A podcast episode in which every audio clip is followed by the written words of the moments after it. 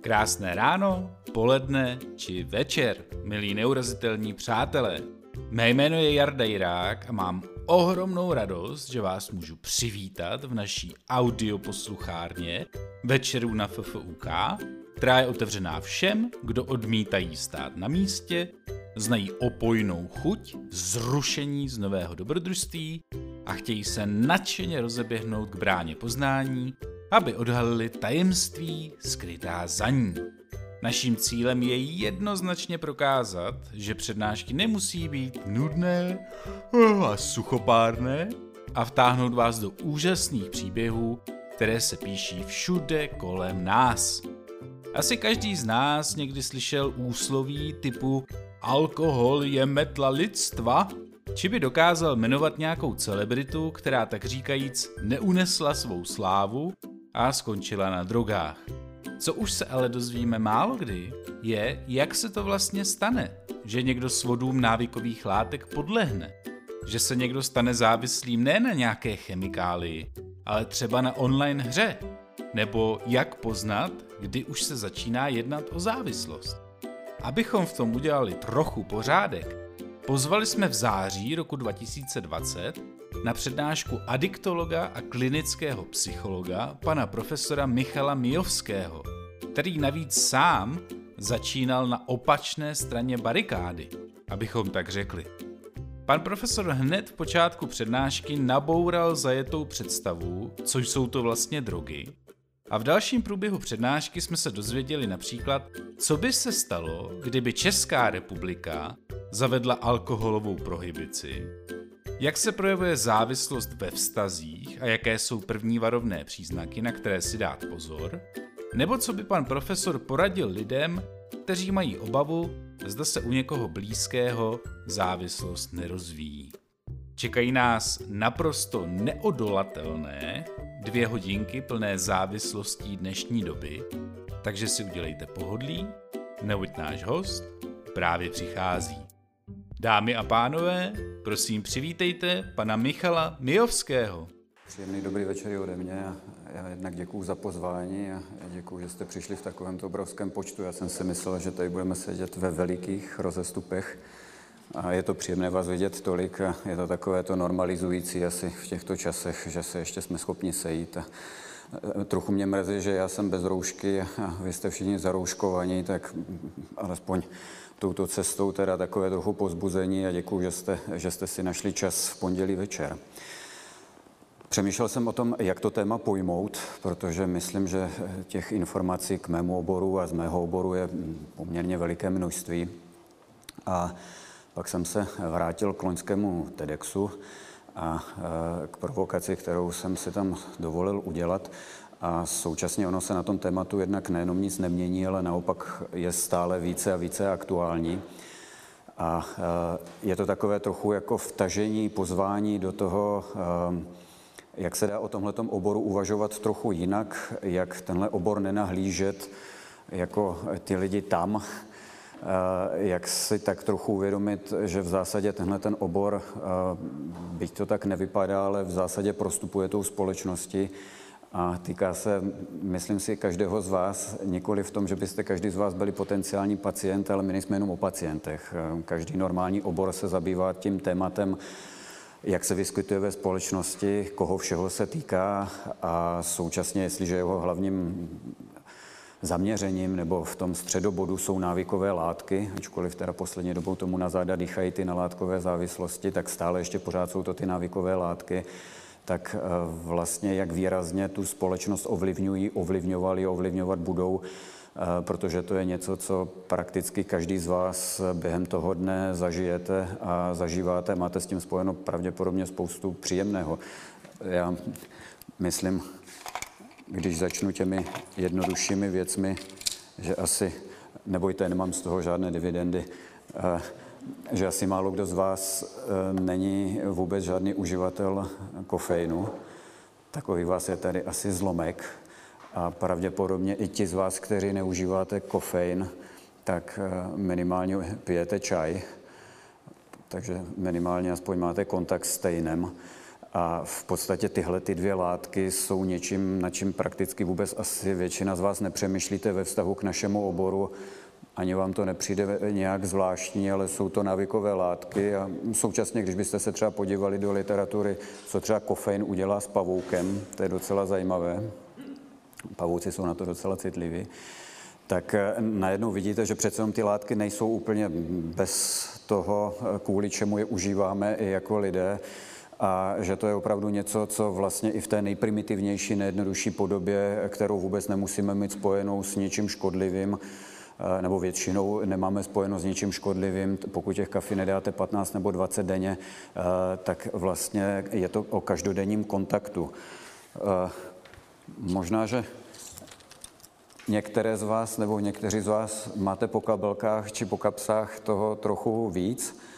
A tohle taky vlastně většina z vás nevnímáme jako nějaký dramatický problém. Spotřebujeme toho docela kvanta. Já jsem si tady zrovna z tašky vytáhl, já jsem, tohle jsem nachystané neměl, tak jsem do, do tašky šáhl a vytáhl brufen tak eh, je to spousta různých takových drobnůstek v tomhletom balení, které vypadají v zásadě normálně, sofistikovaně, dostáváme to od lékařů.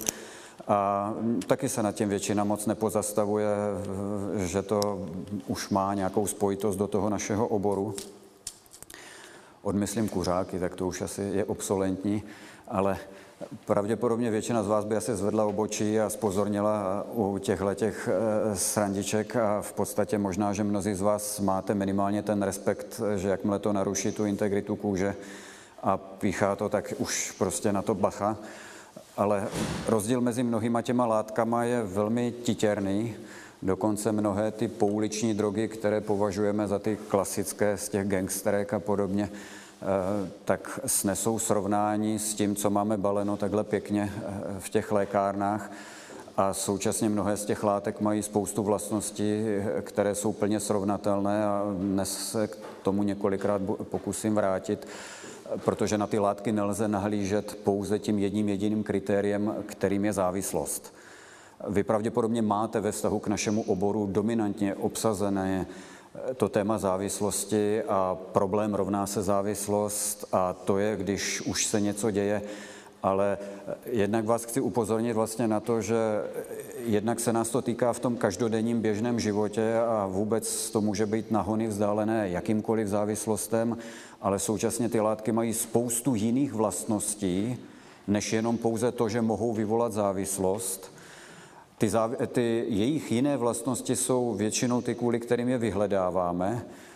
A současně je třeba velmi pečlivě taky od sebe oddělovat eh, v těch důsledcích to, co může způsobit ta samotná čistá látka, a to, kdy jsou ty důsledky spojeny například s tím, že jste se prostě blbě narodili do neúplně výhodné society, protože jste chudí, eh, protože máte nižší vzdělání, eh, nebo prostě proto, že ta daná návyková látka je v dané době v dané poloze ve vztahu k zákonu zakázaná nebo naopak propagovaná.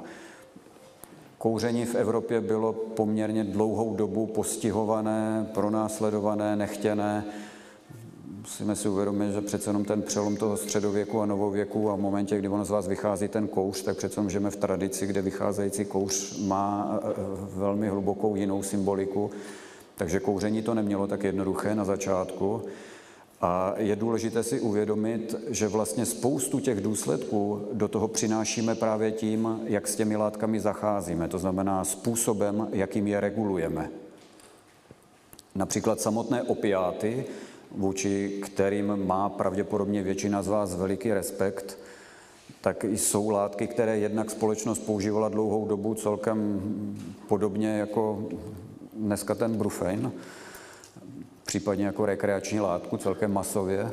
A současně s čistými opiáty vlastně není spojeno to nejhorší, co my si dnes s nimi spojujeme. Protože vlastně až přišlo tohle a toho byl nedostatek, a současně jsme ty lidi vytlačili a vytlačujeme, tak vlastně sebou přinášíme důsledky, které jsou dané tou aplikací, čistotou té látky, socioekonomickými parametry, které do toho vstupují, nikoliv to, co znamená čistý heroin nebo jiný opiát. Budu se dnes těch témat takto dotýkat více. A to, o co bych se chtěl pokusit, je trochu vás vtáhnout i do toho uvažování, co s těmi problémy můžeme dělat. A to ne ve smyslu, že bych očekával, že každého z vás zaujme adiktologie, a že ti, kteří tady studujete psychologii a podobně, že vás zlákám na doktoráty k nám. Máme i společný program eh, v progresu s katedrou psychologie, takže nás tady z toho s filozofickou fakultou propojuje i dnes relativně dost ve výzkumu i, i ve výuce ale je to spíše o tom občanském postoji a je to spíše o tom, abyste si uvědomili, že spoustu aspektů spojených s regulací návykových látek nebude možné řešit na úrovni, že přijde hlava pomazaná a řekne, takhle si myslíme, že by to mělo být, nebo přijde hlava méně pomazaná, ale zvolená a s mandátem a řekne prostě takhle to bude. Ten problém začíná a končí u běžného občana, protože nikdo z politiků si nedovolí v této oblasti, nedovolil ani v minulosti a nedovolí ani v budoucnosti udělat nic, pro co nebude cítit eh, oporu ve svém elektorátu. Jak se to téma výrazně proměňuje, můžete vidět okolo sebe třeba na tématu konopí.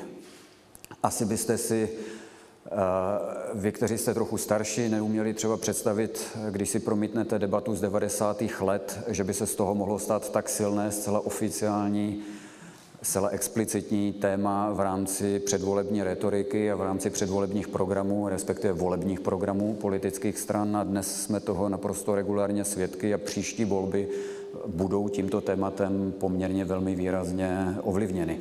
A je to samozřejmě něco, u čeho lze očekávat, že to zasáhne a osloví především eh, lidi pod 35 a že to může eh, způsobit relativně dost výrazný posun. Například Pirátská strana, ale nejenom Pirátská strana, jsou, eh, jsou lidé, kteří to téma zvedli a budou s ním pracovat. Nejsou ale jediní.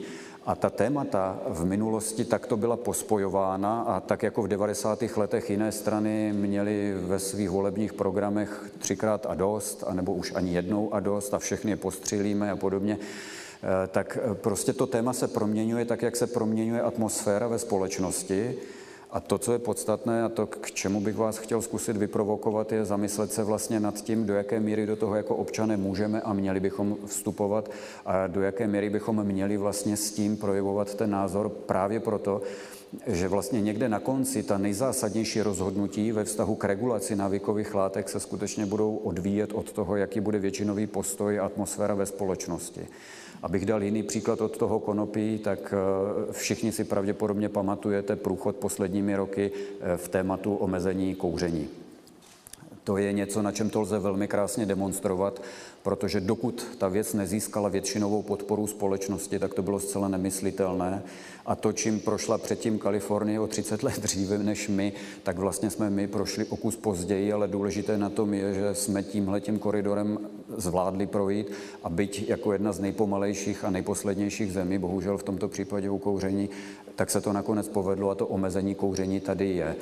A lze na tom velmi dobře vlastně vnímat, pochopit a uchopit právě to téma vlivu většinového postoje společnosti promítnutého do toho, co si nakonec politici troufnou vyslovit nahlas, případně skutečně uvést do života.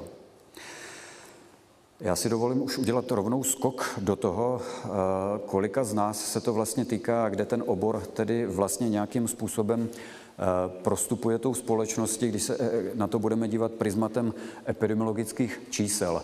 Tak slíbil jsem, že ten kofein a tein necháme na chvíli být, protože tam bychom se asi potkali úplně, úplně všichni.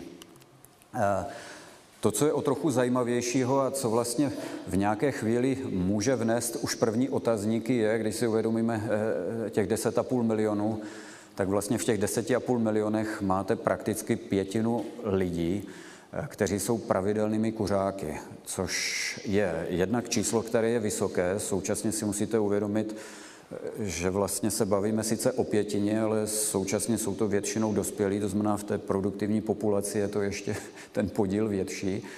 A e, bavíme se vlastně o něčem, kde najednou máte obor, který vypadá jako malinký, a toto je skupina, která vlastně je prevalenčním odhadem, to znamená číslem, odhadovaným počtem lidí, kteří by zasloužili alespoň krátkou intervenci. to je strašně vysoké číslo. Jako uvědomíme-li si to, že jsme opravdu relativně malá země a v ní máme 2 miliony lidí, kteří by zasloužili alespoň, alespoň krátkou intervenci ve vztahu eh, k tomu, co dělají, to znamená k užívání tabákového výrobku. Vynechávám tím teď celou revoluci, kterou tato oblast prochází ve vztahu k tomu, jak ten tabák užíváme. To znamená to, že vlastně jsme svědky toho, kdy se překlápíme v rámci technologického zvládnutí procesu užití a kdy vlastně místo hoření začínáme užívat eh, ten tabák eh, jinými způsoby, to znamená ať už v úrovni eh, likvidu, anebo zahřívaného tabáku, což je stále progresivnější tyto dvě cesty vlastně k užívání a postupně to reprezentuje skutečnou revoluci v užívání tabákových výrobků po celém světě. Nebo alespoň po celém světě, kde na to mají peníze.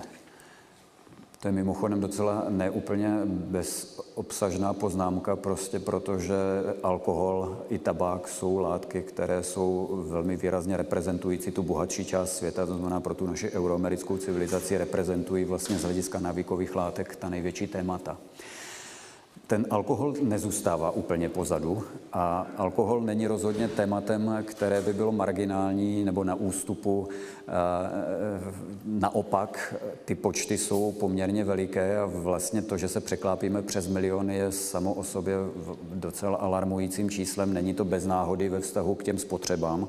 To znamená těch téměř 14 litrů čistého lihu na rok eh, na hlavu eh, je v podstatě poměrně vysoká spotřeba a to, co k tomu platí stále, to mediálně omílané, ono je celkem jedno, jestli je to o litr nebo o dva víc nebo míň, to v zásadě na tom nehraje takovou roli. To podstatné je, že vlastně stále se pohybujeme na těch nejvyšších eh, žebříčcích, na těch nejvyšších příčkách. Je to dlouhodobé, je to konzistentní a vymlouvat se na turisty. Němci se taky nevymlouvají na Oktoberfest a na další témata. Stejně tak jako jižní země se nevymlouvají na to, že tam na dovolené jezdí většina Evropy s prominutím chlastat jako na, a trávit tímhle způsobem léto. Prostě ty žebříčky jsou samozřejmě zkreslené, ovlivněné různými nepřesnostmi, ale to podstatné je, že dlouhodobě prostě ta spotřeba ve střední Evropě, v České republice je poměrně vysoká a e, je to něco, s čím je nutné do budoucna pracovat a ono to své důsledky má i na úrovni těch diagnóz, které, to spolu, e, které s tím spolu souvisejí. Mimochodem tady ta první odbočka a prolinkování, já jsem slíbil, že se k tomu budu vracet. E, alkohol pro většinovou společnost z hlediska závislosti skutečně není něčím, co zasáhne tolik lidí. Ale problém je v tom, že to, co alkohol způsobuje, nemá vazbu na závislost. To znamená, nebo nemusí mít, abych byl úplně přesný. To znamená, samozřejmě, když jste závislí na alkoholu, tak to způsobuje spoustu průšvihů a vede ke spoustě různých diagnóz, ale to podstatné, spoustu těchto těch diagnóz uženete, aniž byste byli závislí. A to je opět jedna z těch velkých zkratek a velkých zkreslení toho, co si vlastně běžný člověk neuvědomuje, že ve vztahu k alkoholu ta závislost je v zásadě marginálním tématem, a že vlastně mnohem větším tématem pro většinovou společnost a pro veřejné rozpočty jsou diagnózy, které jsou spojeny s pitím alkoholem, které vůbec nemusí být asociováno se závislostí. Když se pak podíváte na ty léky, já jsem s tím tady volně zamával, ale ono to číslo je docela alarmující. A samozřejmě nemůžete to sčítat všechno, jsou tam průniky. Ty věci mají veliký překryv, to znamená, ona ta riziková skupina není, není potom tak eh, ve finále veliká, jako kdybyste to posčítali a reprezentuje zhruba 3,5 milionu lidí v tom součtu. Ale důležité na tom je, že prostě téměř 900 tisíc lidí ve vztahu k lékům a když si uvědomíte, z krabiček zmizely trouhelníčky, ta témata obecně, prakticky i ve vztahu k, eh, ke zdravotnické veřejnosti se dost upozadila, takže dneska varování a sofistikovanou informaci od lékaře úplně standardně nedostanete, bohužel, ačkoliv byste měli. A současně to, že mnohé léky, u kterých se v příbalovém letáku dočtete, že byste je neměli užívat více než několik třeba týdnů, maximálně třeba dva nebo tři měsíce, tak eh, bez mrknutí oka jsou velmi často předepisovány ne dva, tři měsíce, ale dva, tři roky, anebo dokonce deset nebo patnáct let. Současně mnohé z těch léků, z těch skupin léků způsobují například tak úporné typy závislostí, že jejich léčba je srovnatelná, stejně náročná nebo v některých ohledech i komplikovanější než u mnohých standardních látek, které se nakupují na ulici psaníčku nebo v pitlíčku. A spousta lidí si to vlastně neuvědomuje, že tam takováto srovnatelnost a riziko vůbec je. U toho konopí, já už jsem to trochu zmínil, to téma je na vzestupu. Tohleto číslo samozřejmě reprezentuje tu skupinu těch dlouhodobých pravidelnějších uživatelů a to, to číslo bude postupně narůstat a současně to, co jsem zmínil, je například efekt toho, že v těch 90. letech v momentě, kdy to konopí vstoupilo výrazněji na scénu, tak samozřejmě z těch 16, 18, 20 je vám 30, 40 a více. A samozřejmě to, že ne všichni přestanou kouřit, se promítá i do vašich postojů. Takže to, na co jsme byli zvyklí my, že byly ty rodiny, ve kterých se trochu více pilo a kde rodiče tak nějak postupně předávali eh, to uživatelské žezlo těm dětem a, a postupně popíjeli to pivko s dětmi a, a eh, trávili i párty společně a podobně, tak eh, se vlastně odehrává i v tom konopí. To znamená, tak jako jsou alkoholové rodiny a, a s dětmi se pije alkohol v rodinách, tak máme dnes už rodiny konopných uživatelů, ve kterých se hulí v těchto rodinách. Je to něco, co vlastně sebou přináší tenhle ten fenomén a současně sebou přinesla faktická normalizace, společenská normalizace toho fenoménu a to, že se stal součástí po boku alkoholu vlastně toho spektra těch nejužívanějších návykových látek. Těch 65 tisíc rizikových hráčů je relativně vysoký počet, na druhou stranu do značné míry si za něj můžeme sami a ministerstvo financí, které, se omlouvám, jenom vypnu, ministerstvo financí, které dlouhou dobu nastolovalo politiku, ze které vypadalo, že snad je eh, podílníkem na provozu, tak eh, vlastně způsobilo během těch prvních let eh, v zásadě rozšíření masovým způsobem a dnes spousta měst ještě stále má problém s regulací a se zaváděním těch regulačních vyhlášek. A současně jsme ale svědky toho, tak jako zažíváme revoluci v užívání tabáku, tak tady jsme svědky toho, kdy už vlastně přestává platit ten výherní automat jako ten největší strašák a celá ta věc se posouvá do toho světa online sázení a vlastně internetového prostředí a, a takových těch, co sedějí a klapají v tom báru u těch, u těch automatů, tak to je vlastně už jenom velmi malá skupinka a naopak ta masa je postupně stále více a více reprezentována těmi eh, uživateli sedícími doma u svých počítačů a sázejícími eh, z tepla svých domovů. No, to poslední číslo jsem nechal eh, logicky na závěr, protože je nejnižší, přestože poutá nejvyšší pozornost. Injekční uživatelé, ano, abych byl úplně přesný v té definici, problémový uživatel je buď to injekční uživatel nebo uživatel jakýchkoliv stimulancí nebo jakýchkoliv opiátů kterékoliv z těch tří kritérií je naplněno, tak eh, označujeme tím epidemiologickým pojmem problémový oživatel. Tak tato skupina je relativně velmi malá, je poměrně velmi stabilní, příliš se nemění, to znamená v podstatě není to něco, co by eh, znamenalo v České republice jakýkoliv alarmující nástup nebo něčeho, co by byl velký průšvih, ale je to velká lekce.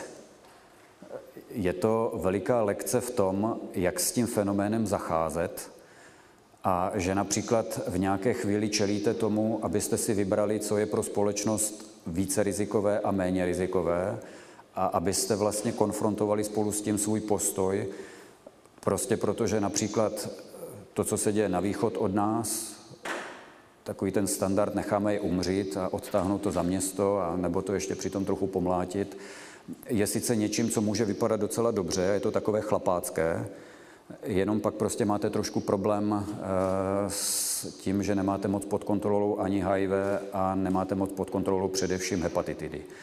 A samozřejmě i to jsou věci, které nemusíte léčit. A jsou to docela drahé věci na léčbu, jenom pro představu. Například eh, C, hepatitida typu C. Eh, startovací náklady jsou zhruba 500 až 600 tisíc a to jsou ty nejlacinější. A teď v současnosti máme i nové druhy léčby a ty jsou vysoce efektivní, ale jsou také výrazně dražší a současně v civilizovaném světě ty lidi léčíme, dokonce na to máme zákon, že je léčit musíme, máme na to i takové ty ohlašovací povinnosti a další věci, kterými to regulujeme.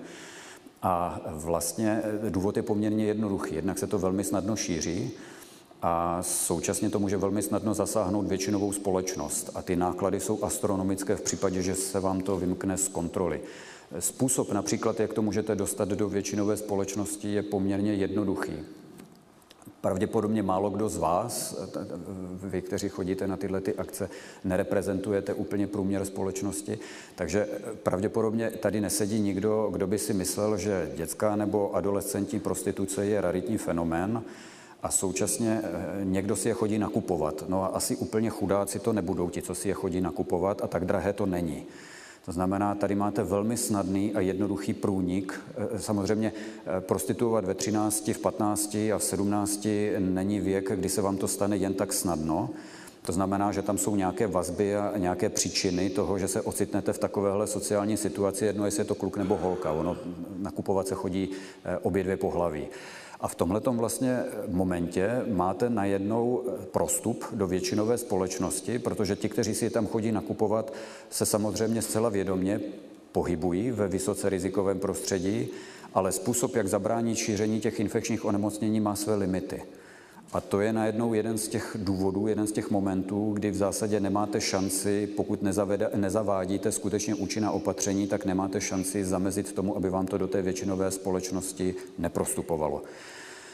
Je to téma pro všechny západní země, to není ničím raritní pro nás. Naopak v západních zemích je to veliký problém a je to současně důvod, proč je nutné ta opatření vzájemně provazovat a proč musíte začínat vlastně a startovat už u těch injekčních uživatelů Prostě proto, že to je jedna z vysoce rizikových skupin, která vám sytí tady tyhle ty navazující fenomény, eh, protože je to obousměrný proces toho, jak tam přichází a odchází lidé do tohoto prostředí.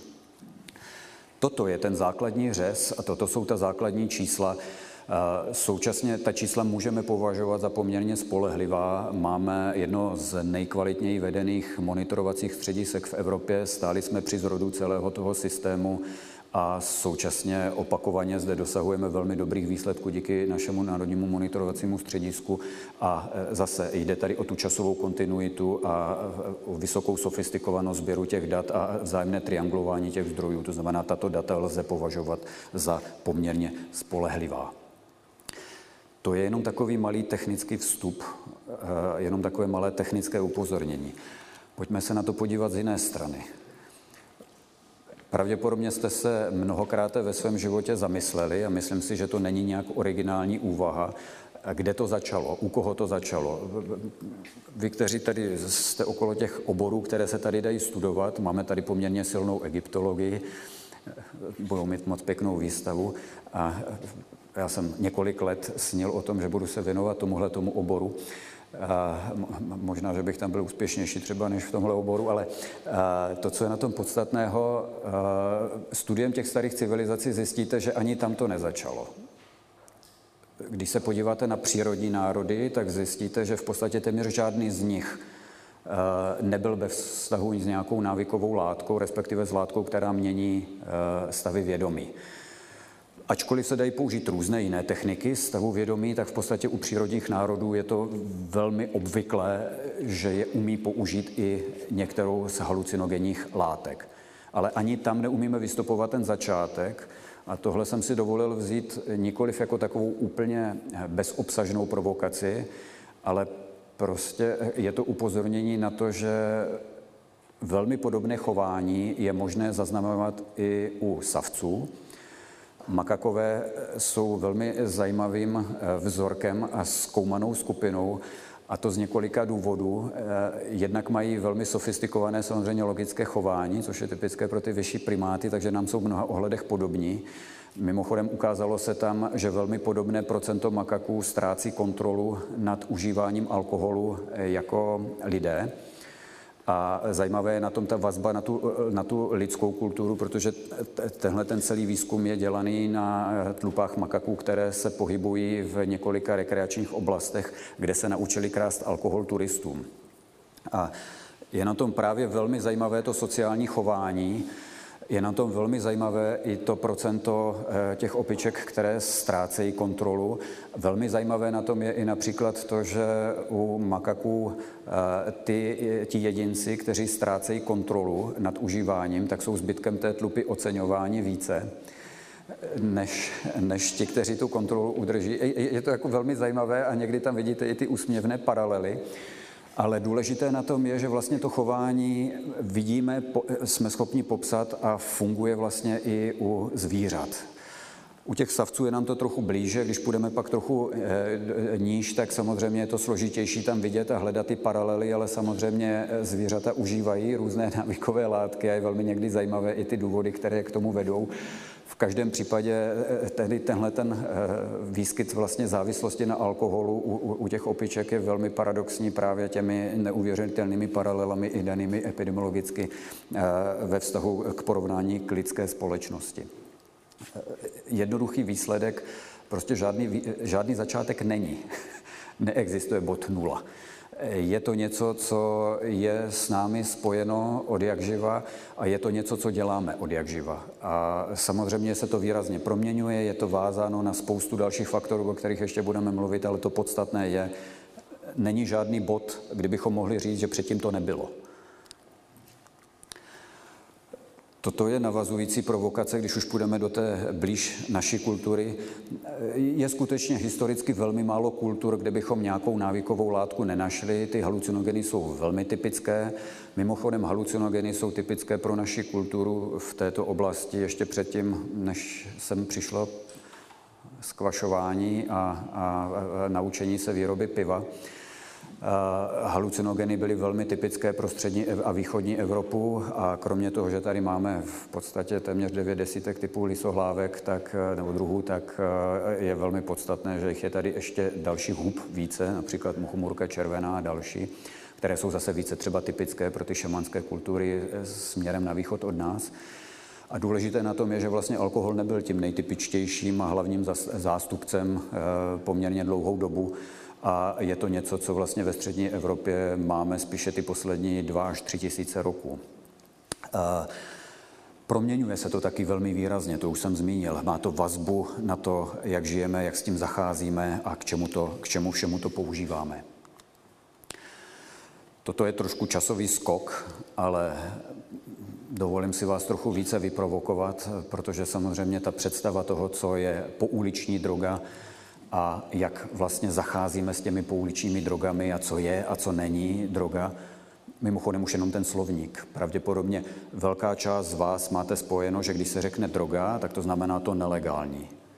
Ale ten pojem označuje samozřejmě jakoukoliv návykovou látku. Vlastně zacházíme, pokud bychom chtěli být férovi v té terminologii, tak droga rovná se návyková látka a pokud se bavíme o návykové látce, tak v podstatě eh, není dáno, jestli je zákonem regulovaná nebo není regulovaná, prostě je návyková. Z tohoto úhlu pohledu je docela zajímavé se podívat zpátky. Heroin například nebyl něčím, co bylo hned takovým strašákem byl vyráběn docela hbitě masově spoustou farmaceutických firm. Dokonce byl podáván dětem. A toto byla docela úspěšná kampaň paní Vinzluové. A když se podíváte, jak ty děti tak lásky plně obepínají tu lahvičku s tím heroinem a současně i to dávkování je docela zajímavé. To z dnešního úhlu pohledu jako jsou, jsou docela zajímavé výšky těch dávek. A je to něco, co vlastně dlouhou dobu ta společnost ne, že tolerovala. Toto je propagační záležitost, toto je reklamní, reklamní leták, který, který doprovázel heroinové kapky. To spektrum látek, které považujeme za akceptovatelné, se skutečně docela rychle proměňuje a dětem jsme dávali i kokain. Toto jsou kokainové zase pro změnu kapky, aby vás nebolely zoubky, nebo respektive vaše dítě nebolely zoubky. A zcela standardně se to dalo koupit a jak vidíte, ani cena nebyla nějak přemrštěná. Mimochodem výroba návykových látek je poměrně velmi laciná. To jako na tom až tak nic moc drahého není a pokud si nebudete vymýšlet nějaké ptákoviny na úrovni syntetických drog a potřebu do toho zatáhnout celou laboratoř, tak v zásadě výroba většiny těch látek je poměrně velmi stupidní. A kokain. No, kromě kokainových listů Zygmunda Freuda, tak eh, v zásadě celá moderní chirurgie je nějakým způsobem dotčena kokainem. pravděpodobně koukáte třeba na Netflix občas a docela populární seriál mající tuším tři série Nick z prostředí newyorských nemocnic, tak není až tak vycucaný z prstu a jedna z ústředních postav, mimořádně historicky zajímavá postava profesor Halštet, který slouží jako předloha toho chirurga, tak je reálnou historickou postavou, v zásadě eh, zakladatelem moderní chirurgie, špičkovým chirurgem, celoživotně závislým na kokainu. Naučil ho to jeho první primář a strávil na tom celý život a léčil se s tím opakovaně neúspěšně. A současně on ten kokain v zásadě eh, jako je něčím, co když máte v takovémto množství a v takto špičkové kvalitě a jsou na vás kladeny takové nároky a máte operovat ve dvě ráno, v šest ráno a druhý den zas, tak to prostředí to na sebe logicky a ta látka, k čemu ji použít, eh, navádí. Nejsou to věci bez, beze vztahu a je důležité vidět v tom historickém kontextu a znovu opakuji, to, že dnes se na ty látky díváme nějak jinak, je nějakým posunem, eh, kterým jsme prošli, ale v minulosti spousta těch látek eh, sloužila k mnoha jiným účelům. Toto už je toto balení. Česká republika je pověstná výrobou pervitinu, metamfetaminu a ta stimulancia v této skupině jsou, jsou velmi zajímavá. No, asi byste si taky řekli, že ten metamfetamin je to taková velká divočina. Mluvíme o tom jako o jedné z nejvíce nebezpečných eh, nelegálních látek v České republice. V 50. letech to byl lék eh, v této skupině, který byl dávaný na deprese a doporučovalo se to, aby bylo především samozřejmě ve Spojených státech, aby ty ženy, jak byly tak jako zdusané těmi domácími pracemi a depresivní a, a nebyly dostatečně hravé a veselé, když přišel ten manžel domů, tak prostě hold se toho dalo docílit různým způsobem a tohle jste mohli za pár, za pár dolarů, tehdy ne za pár korun, ale za pár dolarů nakoupit a bylo to zcela, zcela legální. Toto je jiná ukázka. Já jsem tady před deseti lety měl na vědecké radě svoji profesorskou přednášku a tak jsem si z ní dovolil vzít tady tohle tu část. Vlastně, jak se to děje, ten proces? Jak se vám může stát, že z látky, která je v podstatě dost tou společností prostoupená, používaná a nejsou na ní navázané ty drakonické, ta drakonická opatření, tak jak se to vlastně stane? Ono vlastně konopí eh, bylo dlouhou dobu velmi tolerované, i ve Spojených státech velmi tolerované a tím neuvěřitelným řízením osudu, proč se ta látka dostala do hledáčku, tak jedním vlastně z velmi podstatných důvodů byla alkoholová prohybice, která nastartovala tu pozornost. A současně eh, celá ta situace vlastně proměny té americké společnosti pod tlakem tohoto masivního zběsilého opatření se všemi těmi důsledky, které to mělo i politickými, tak eh, vlastně reprezentuje velmi zajímavou kauzu, kdy z bezvýznamného tématu Mimochodem Spojené státy dvakrát odmítly zapsat konopí na mezinárodní seznam zakázaných látek a první zemi, která navrhla, aby tato látka byla nelegální a byla mezinárodně kontrolována, tak byl Egypt, kterému se rozjelo kouření eh, konopí v armádě. A vojáci pak špatně poslouchali a nechceli úplně dělat eh, to, co velitelé. A najednou vlastně s řetězením několika různých situací, událostí vzniku Národního federálního úřadu pro kontrolu narkotik, ambicí některých mužů, tehdy především mužů stojících za celou touhletou věcí, se obrátilo 20 let a najednou vlastně z látky a tématu, které bylo téměř bezvýznamné, tak se stalo obrovské téma v 50. a 60. letech. A Tohle to jsou dobové letáky a současně i ta propaganda, která je okolo toho spojena, která vlastně umí zcela proměnit celou tu atmosféru, je vlastně velmi důležitá pro to pochopení, jak s tím vším zacházíme a jaké symboly do toho vnášíme. Že jo? Zabijácká droga. Je vlastně velmi málo látek, které fungují opačně, to znamená, že mají relativně velmi nízký kriminogenní potenciál. Například pokud byste porovnali, tak jedna z nejvýraznějších látek, jedna z nejvíce nebezpečných látek z hlediska jeho kriminogenního potenciálu ve vztahu k násilí je alkohol. A konopí má přesně opačný efekt. Vlastně ten Egypt si na to stěžoval právě proto. A najednou vlastně vidíte, že je možné říct, že tady máte látku, která je zabijácká, přičemž vlastně předávkovat konopím je možné pouze pokud jste na to alergičtí, ale není množství konopí, které byste dostali do zažívacího traktu, abyste na to mohli umřít. A současně vlastně eh, vyhlásíte taky to, že konopí, které používáme 4000 let v medicíně, když si vezmeme ty nejstarší čínské eh, spisy medicínské, tak vlastně můžete říct po čtyřech tisících letech, že to nemá vůbec žádné medicínské využití. Podotýkám, že v té době po celém světě, včetně České republiky, tehdejšího Československa, byly publikovány práce, které se zabývaly léčebným využitím konopí. Měli jsme tady velmi zajímavé průkopníky použití eh, v medicíně konopí eh, Přesto v té stejné době můžete o nějaké látce říct, že takovýto žádný efekt nemá a zabíjí lidi. Jenom zase opět důležité pro to pochopení, pro to, jak to vlastně probíhá složitě a jak se vyrábí témata ve vztahu k tomuhle tomu oboru. Toto už si dovolím skočit úplně do současnosti. Ta fotka vlevo dole je moje. My jsme loni měli, byl to takový docela pěkný paradox, Máme velikou asociaci univerzit, ještě já se k tomu pak dostanu, které se zabývají vzděláváním v adiktologii.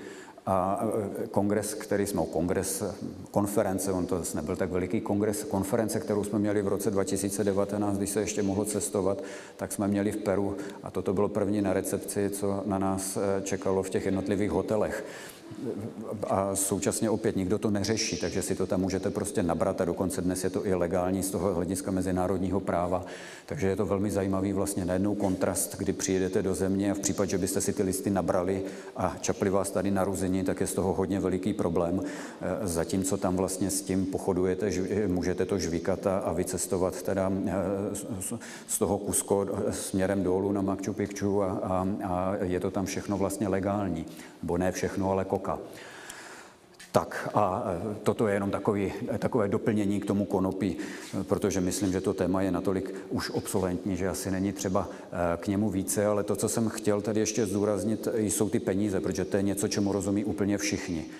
E, v případě, že budeme postupovat dál, tak jako jsme postupovali v těch posledních sto letech, tak na to brzo nebudeme mít peníze, protože ty srandy stojí strašně moc peněz z veřejných rozpočtů a problém na tom největší je, že nefungují. To znamená, v případě, že budeme regulovat tak, jako jsme regulovali do budoucna, tak nejenom, že se ten problém okolo nás zhoršuje, ale to, co je na tom ještě takového jako druhého děsivého, kromě těch důsledků, které okolo sebe všichni vnímáme, vidíme a jsou hmatatelné v tom každodenním životě, tak jeden takový ten neviditelný nebo málo viditelný plíživý efekt je, že nám na to brzo dojdou peníze a stojí to astronomické sumy. Těch 60 miliard například je odhad ne všech návykových látek, co stojí veřejné rozpočty České republiky, ale to je suma, kterou stojí pouze alkohol a jeho důsledky. Jsou to obrovské peníze, které se v tom točí. Uh, tak, a teď to klíčové, jestli tedy to má nějaké řešení a případně jak se k němu vůbec propracovávat. Já jsem trochu na začátku naznačil, tak já zkusím na to navázat. Uh,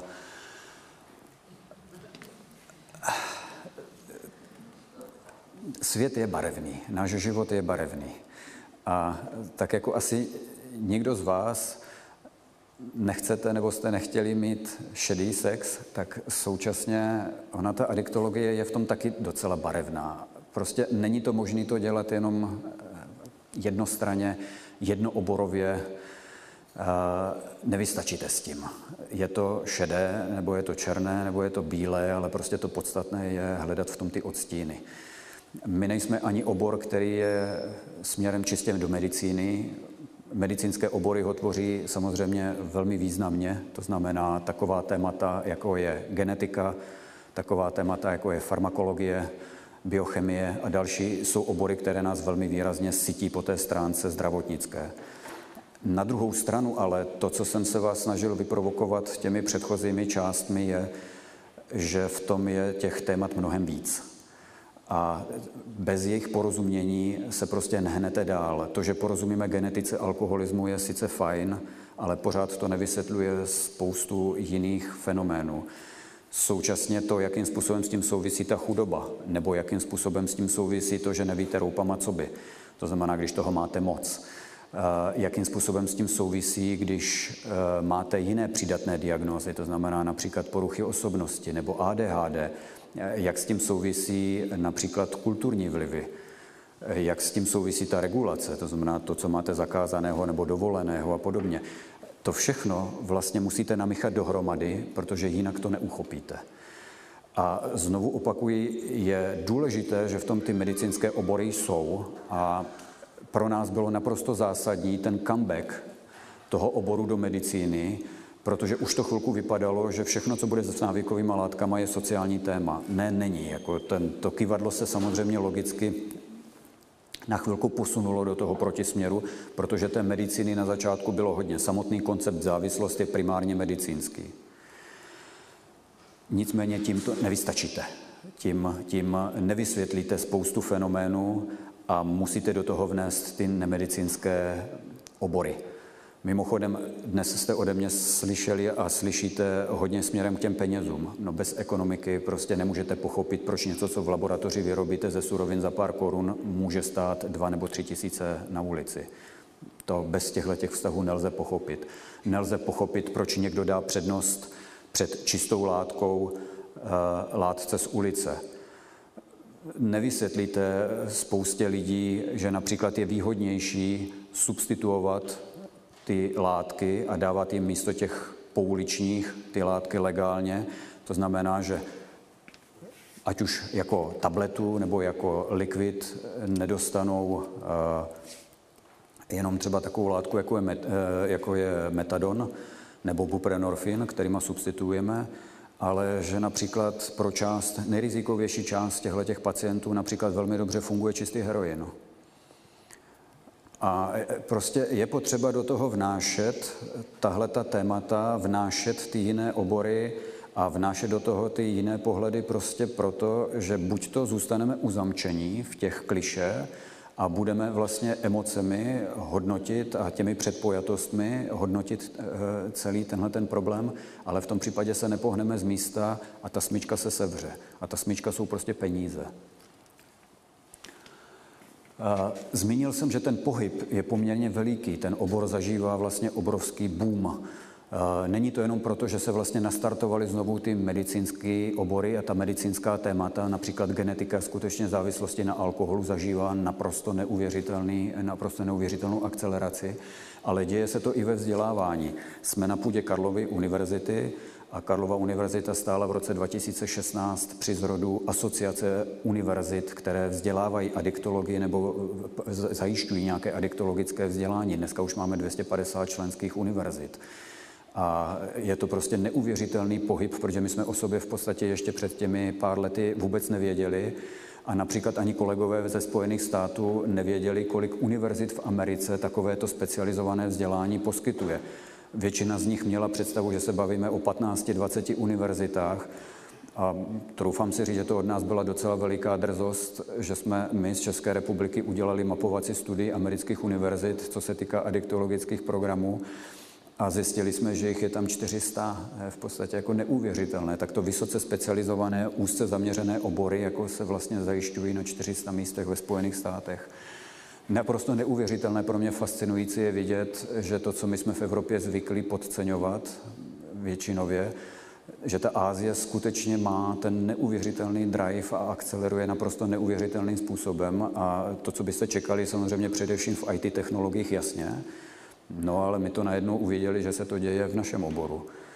Já když jsem přijel poprvé třeba do Jižní Koreje, tak eh, já jsem zůstal úplně hledět, protože jejich adiktologie nejenom, že zajišťuje několik univerzit, ale hlavně my jsme třeba v Evropě největší vzdělavatel v tomto oboru a máme asi zhruba 300 studentů. No ale tam bylo 100 lidí v ročníku, 150 lidí v ročníku, takže to byly prostě obrovské obory, docela výběrový a, a najednou bylo vidět, že ta Ázie se prostě v tomhle někde začíná pohybovat úplně jinde, jinde. Máme tam velmi aktivní členy.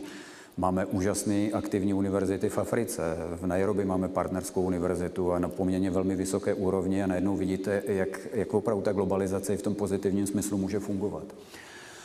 Máme první rozhýbané velké mezinárodní asociace lidí, kteří v tom pracují. To znamená, ten obor začíná se nadechovat a samozřejmě to spektrum je velmi široké. Začíná to e, lékaři, kteří se specializují na závislosti, ale současně dnes progresivně jdou dopředu absolventi takových oborů, jako je ten, který zajišťujeme, to znamená vlastně ti, kteří jdou přímo adiktologii studovat jako své kmenové kvalifikační vzdělání a nedělají ho jako následnou specializaci po svém předchozím vzdělání.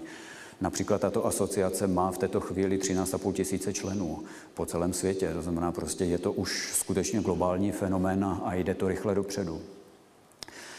Tím se postupně dostávám k úplnému jádru toho, o, o čem bych rád hovořil a, a k čemu vás chci vyprovokovat. Tak teď ty různé soustředné kružnice zkusím postupně uzavírat. Toto je taková trochu provokace, kterou poprvé v takové velmi sofistikované podobě mm, nastřelil profesor David Nutt, Možná, že vám to jméno eh, ještě vybruje některým v paměti, protože to je ten pán, co ho vyhodili z té královské komise, po té, co řekl, že by mělo dojít k reklasifikaci konopí. A on je velký provokatér a tohle je jedna ze studií, při které zkusil udělat takovou vlastně velmi zajímavou úvahu. Pojďme se na chvilku vykašlat na to dívat se na látky jenom prismatem závislosti a pojďme jim stanovit parametry, kvůli kterým je užíváme a tak, jak s nimi zacházíme. To znamená například ty kvalitativní a kvantitativní ukazatele, jak nás ovlivňují a pojďme ty ukazatele nasčítat a udělat nějaký komplexní index, jak se na ty látky dívat z hlediska jejich rizikovosti. A udělal takovou vlastně opravdu jednoduchou indexaci a to, co mu vyšlo, je, když se podíváte na ty jednotlivé skupiny, kde se ty látky pohybují, že je opravdu jako docela provokativní. Jak vysoko je alkohol a jak blízko je třeba těm velmi nebezpečným opiátům, současně kde se pohybují některé jiné látky. Neznamená to, že jsou bez rizika, ale znamená to, že na to riziko se dá podívat skutečně trošku komplexněji. A to, co je na tom třeba zajímavého, asi byste tabák nehledali takhle vysoko, ale pravděpodobně ti z vás, kteří jste byli pár let kuřáky, nebo ještě jste kuřáky, nebo jí, jí, uživateli, nemusíte být kuřáky, ono, tabák už nemusí být jenom kouřen, pokud užíváte tabák, tak asi jste si vyzkoušeli, jak je docela složitý od toho eh, odejít. A že například craving, což je jedna z položek, kterou on tam zahrnul, znamená prostě jak silné je to bažení, když přestáváte, tak vlastně craving je poměrně velmi dobře srovnatelný s opiáty, což byste asi u tabáku pravděpodobně nečekali.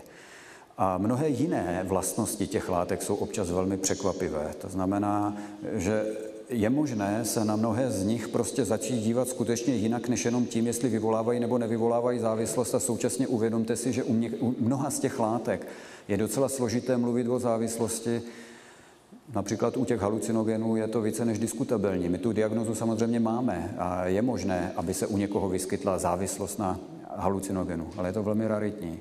Stejně tak, jako je to poměrně velmi raritní diagnoza například u užívání konopí. To prostě není většinová diagnoza. A toto je ještě o kruček dál. To je to, k čemu vlastně celému směřuji.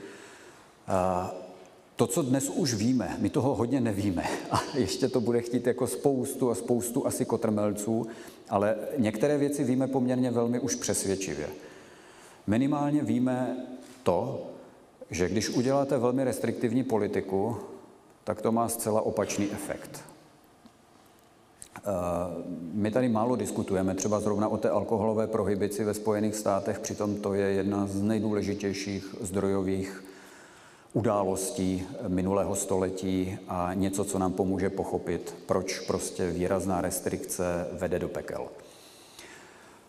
Situace, jaké máme ještě stále v mnoha zemích dnes po celém světě, bychom mohli opakovat, ale v těch zemích se žádný výzkum dělat nedá. V některých z nich dokonce uživatele zcela legálně vraždí.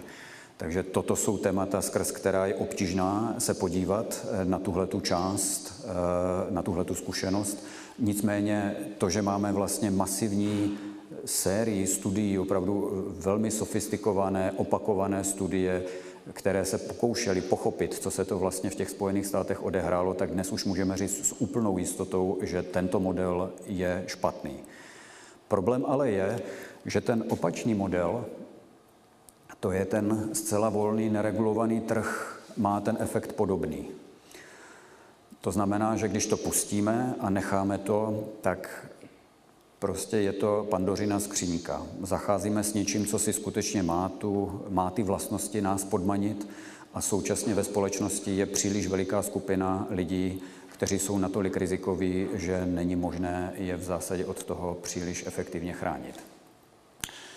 Jakmile rozjedete reklamu, jakmile rozjedete podporu těchto látek po jiných frontách, tak to jsou přesně ty odkazy, co jsem ukazoval na ty stimulační látky na bázi amfetaminu a metamfetaminu v těch 50. letech, případně to, co e, znamenali opiátový, e, e, užívání opiátů třeba v průběhu 18. a 19. století. To je prostě odpověď na to, že neregulovat to možné také není. To znamená, že Neregulovaný trh, stejně jako prohybiční modely, jsou něčím, co víme zcela s jistotou, že je neúspěšné, je to velmi nebezpečné a jakýkoliv experiment do těchto těch extrémů dvou je jednak ztráta času, protože vše, co potřebujeme, víme, a vedle toho je velmi nebezpečný v tom, jaké efekty to má na společnost a jak dlouhodobé ty dopady jsou. Problém je ovšem s tím, jak se dívat na, na tu část prostřední, to znamená, co je vlastně přiměřená regulace a jak s tím vlastně dnes zacházet. Ono se totiž třeba ukazuje, že ta regulace pro jednotlivé návykové látky se musí lišit. Prostě protože ten alkohol se chová trochu jinak, tabak se chová trochu jinak, jsou ovlivněny různými komplexními fenomény v té společnosti a není možné na ně uplatnit jednotnou drogovou politiku. To, co je ale na tom důležitého, nikde jinde než v tomhle středu se pravděpodobně nebudeme moci pohybovat a bude to o tom, kam tu hranici posuneme ve vztahu k restrikcím, to znamená, co umožníme jako jednu hranici a současně kam až dáme práva jednotlivci v tom, aby s takovými látkami zacházel. Začal jsem nicméně tím, že každý z vás to právo zacházet s návykovou látkou má minimálně pro těch několik, které zákon umožňuje a, a o kterých nejsme zvyklí takto v této kategorii uvažovat. Ale znovu opakuji, a proto ta provokace, není to tolik let, kdy spousta těch pouličních drog byla zcela legální a naopak, kdy mnohé z těch legálních látek měly opačný statut. A teď se dostáváme vlastně eh, k tomu, čím jsem začínal, kde to může proběhnout a jak to může proběhnout. Jestliže ta skládačka má všechny tady tyhle ty dílky, tak je vám asi jasné, že my to vymyslet nemůžeme. My vám můžeme přinášet informace, co ty látky s náma dělají, můžeme korigovat to, kam jde výzkum a to, co jsme si o nich mysleli. To znamená, Příklad, když už jsem tolikrát zmínil ty opiáty, a v momentě, kdy máte ty receptory nasycené, tak už dál prostě se to neprohlubuje. To znamená třeba to, co si přečtete ve všech těch učebnicích starších, že vlastně narůstá tolerance, musíte toho mít víc a víc, ano, ale to platí jenom do určité míry. V momentě, kdy máte nasycené receptory, tak už biologicky ne. Pak už je to chtění jenom, že chcete, ale už tam není potřeba. Současně nemáte absťáky a nejsou tam další projevy, které jsou spojené s tou silnou opiátovou závislostí. Upozorňuji, samozřejmě bavíme se o závislosti, která vás může zabít. Při těch velmi vysokých dávkách u chronických uživatelů, i pokud mají čistou látku, tak i ty odvykací stavy mohou být život ohrožující. No na druhou stranu ale teď už víme zcela jistě, a umíme pracovat s tím stavem plato a vlastně naši pacienti, kteří chodí na substituční terapii, jsou vlastně nastaveni na téhleté úrovni, mají vykryté receptory a teď najednou nastává něco, co v těch starších učebnicích prostě nenajdete a knížkách. Například to, že ti lidi takhle můžou fungovat třeba 10, 15 nebo taky 30 let. Současně, když jsou opravdu na této úrovni vykrytých receptorů, tak například nemají žádné ovlivnění kognitivních funkcí, ani exekutivních funkcí. Takže například nemusíme jim brát řidičáky, mohou pracovat, mohou se starat o rodinu a vlastně tady tímto napsaný nemají, takže na ulici nikoho z nich nepotká, nepoznáte, že, má, že je na vysoké dávce opiátu. A teď najednou vlastně do toho přichází tak eh, provokativní úvahy, jako jsou třeba některé myšlenky ze 60. let, že na ty závislosti je možné se podívat eh, jako vlastně na specifický druh deficitu. A že vlastně právě substituční terapie ukazuje, že je možné dodáním té látky ty lidi dostat do normálního fungování. Má to samozřejmě spoustu ale. Ale to má například v tom, že tohle to funguje u těch, kteří nemají další přidatné diagnózy. To znamená prostě, kteří, u kterých to není drivováno vlastně tím, že je tam jiné psychiatrické poškození, jiná psychiatrická diagnoza, která je vhání do toho, že mají tendenci se chovat rizikově a mají potřebu se dostřelovat, kombinovat to a dělat spoustu různých dalších skopičin.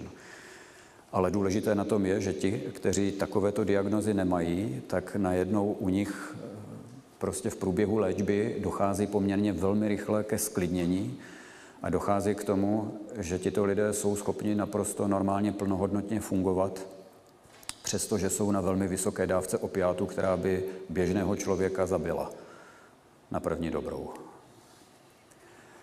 Takovéto úvahy vlastně se vám do toho začínají vkrádat a současně všechny abscesy a všechny různé další souvislosti, které máme spojené s tím světem těch nelegálních drog, u těch našich pacientů nejsou. Prostě přijdou si na tu svoji dávku a zase odkráčejí, respektive mnozí odjedou autem a jedou do práce a žijou si svoje životy. Vůbec to neznamená, že toto je to řešení. Nemáme představu, že bychom chtěli lidem dávat a držet je na opiátech, ale je to jenom to upozornění, vlastně je to součástí toho provokativního eh, poselství, že vlastně eh, ten problém má opravdu mnohem eh, zajímavější řešení, nebo může mít mnohem zajímavější řešení, a že současně s těma lidma jsme schopni dělat mnohem více, než se v minulosti myslelo. A současně, že mnoho z témat, která si s tím spojujeme, jsou témata, která vytváříme uměle vlastně právě tím, že s tím neúplně šťastně zacházíme z hlediska té regulace. Co si myslíte, že by se stalo, kdyby Česká republika přijala prohybiční model pro alkohol? No. To stejné, co se stalo ve všech zemích, které prohybiční model alkoholové politiky přijali. Nelegální trh s alkoholem, Metanolová otrava, při které vám umře 90 lidí, by byla směšná v té chvíli. Metanolové otravy v průběhu prohybice ve Spojených státech byly na denním pořádku a umírali stovky lidí. No, prostě nikdo nedohlížel, že na nelegální alkohol nemáte žádné hygienické normy a další a další věci, které podmiňují, že sice vypít 40% alkohol eh, vám teda zdraví zrovna neposílí, Nicméně pokud teda nevypijete naraz těch půl litru tři, tak se neotrávíte a snad to přežijete. Zatímco u toho metanolu toho stačí opravdu docela málo.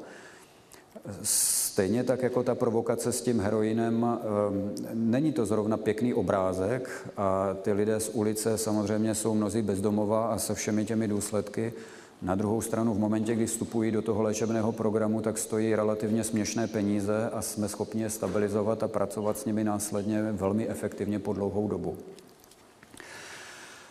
A i když jsou to takové obrázky z internetu, je to vlastně i součástí toho vlastně našeho života. Je to to upozornění, kde všude a odkud, od všude musí, z jakých stran do toho musí vstupovat ty podněty, a skutečně není možné z toho výjmout a představit si, že něco vyřešíme na úrovni jedné části toho systému nebo jedné instituce nebo jednoho, eh, jednoho, jedné části té společnosti. Nic takového se prostě nedá udělat, protože prostě je to protknuté naprosto všude. Jestliže prostě koukáte dneska na děcka na základních školách, tak to spektrum návykových látek je nějaké, ale současně kouknete třeba na ta poslední čísla a zjistíte, jak tam valí nahoru třeba ty nelátkové závislosti. A současně, že vlastně začali stagnovat, že už vlastně jsme na konci a naopak jsme za tím píkem, co se týká rozvoje eh, nebo šíření návykových látek mezi dětma na základních školách a že se to začíná vlastně velmi výrazně být s těmi informačními technologiemi, respektive nezvládání informačních technologií. Současně řítíme se do něčeho, kde například poprvé čelíme tomu, že nástroj, který jsme si vymysleli před stolety, to znamená ten seznam těch zakázaných látek, je například ve vztahu k syntetickým drogám zcela dysfunkční. Jakákoliv jenom trochu sofistikovanější laboratoř je schopná chrlit každý týden několik typů nových látek.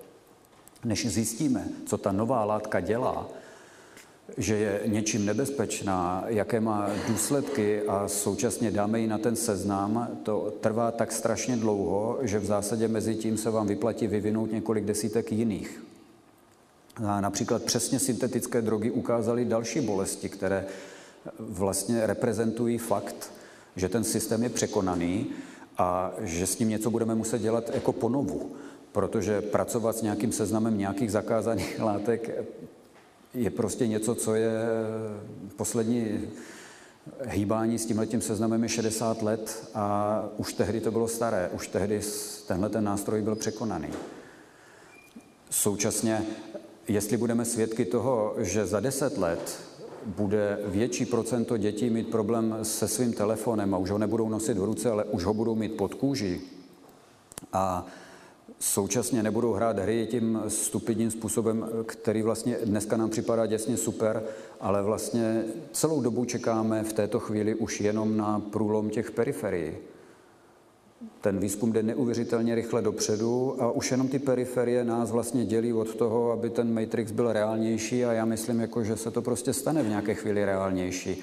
Ale do té doby samozřejmě ještě budeme vyvíjet rukavice a obleky a ono to bude znamenat revoluci taky sexuálním průmyslu a podobně, ale to důležité na tom je, ten trend je přítomen, ten trend je nezadržitelný a je drivovaný tou potřebou prostě těch lidí, kteří to vyhledávají a kterým to na tu potřebu nasedá.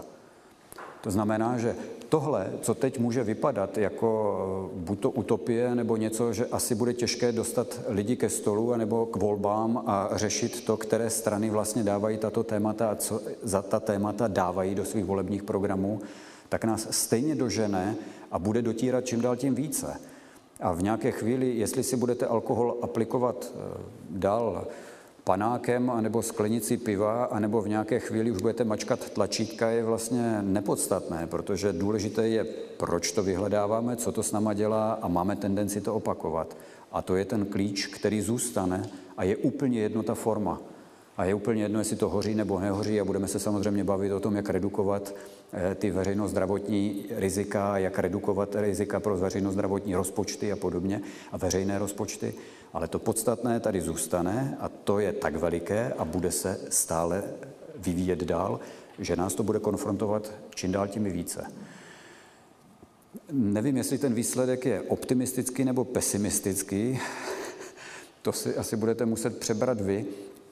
Já jsem se alespoň chtěl pokusit vás vyzvat k tomu zamyšlení nad tím, abyste to téma eh, neodkopávali a neměli pocit, eh, že stojí od každého z nás tak daleko a vůbec to nemusí znamenat, jestli v rodině máte eh, někoho, kdo má s tímhletím problém dnes, prostě tohle to nás bude dostihávat bez ohledu na to, jestli to v rodině kdokoliv z vás máte ne, nebo ne. Moc děkuji za pozornost a já bych rád nechal větší prostor pro ty dotazy, že předpokládám a doufám, že jsem vás opravdu vyprovokoval. Někteří sice už přivíráte oči, blbě se v tom dýchá, ale doufám, že ten prostor využijete a, na tu moji provokaci budete reagovat. Děkuju.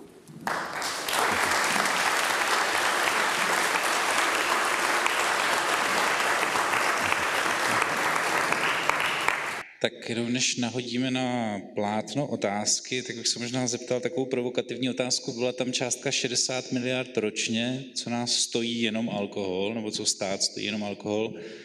Kolik peněz ročně z toho alkoholu přiteče do toho státu? Je to spočítané?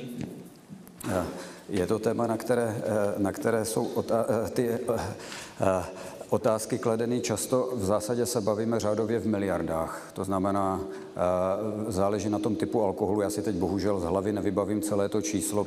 Pokud byste o tom měli zájem, tak vám tu studii mohu celou poslat, ale v podstatě ta výběrovost na daně se pohybuje v řádově miliard. To znamená, ten rozdíl je, ten rozdíl je poměrně veliký a je více než šestinásobný v tom nepoměru mezi tím, co přináší do státního rozpočtu.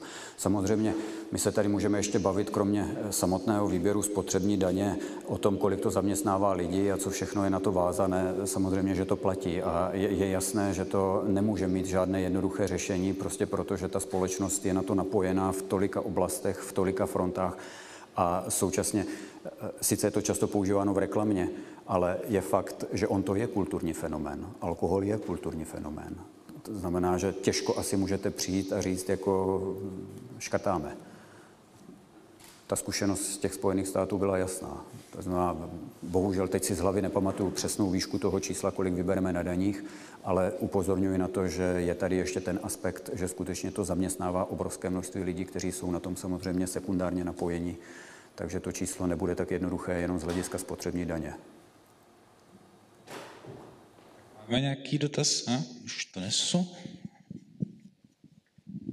Eh, dobrý den, eh, děkuji za pěknou přednášku. Přiznám se, že když jsem sem šel, tak jsem čekal trošku pana Nešpora eh, typově. Byl jsem mile překvapen tím směrem, který, který jste tam v podstatě nasměroval, že nějaká rozumnost. A vy jste začal v podstatě takovou tabulkou, kde byla hodně používána slova typu rizikový, problematický a podobně.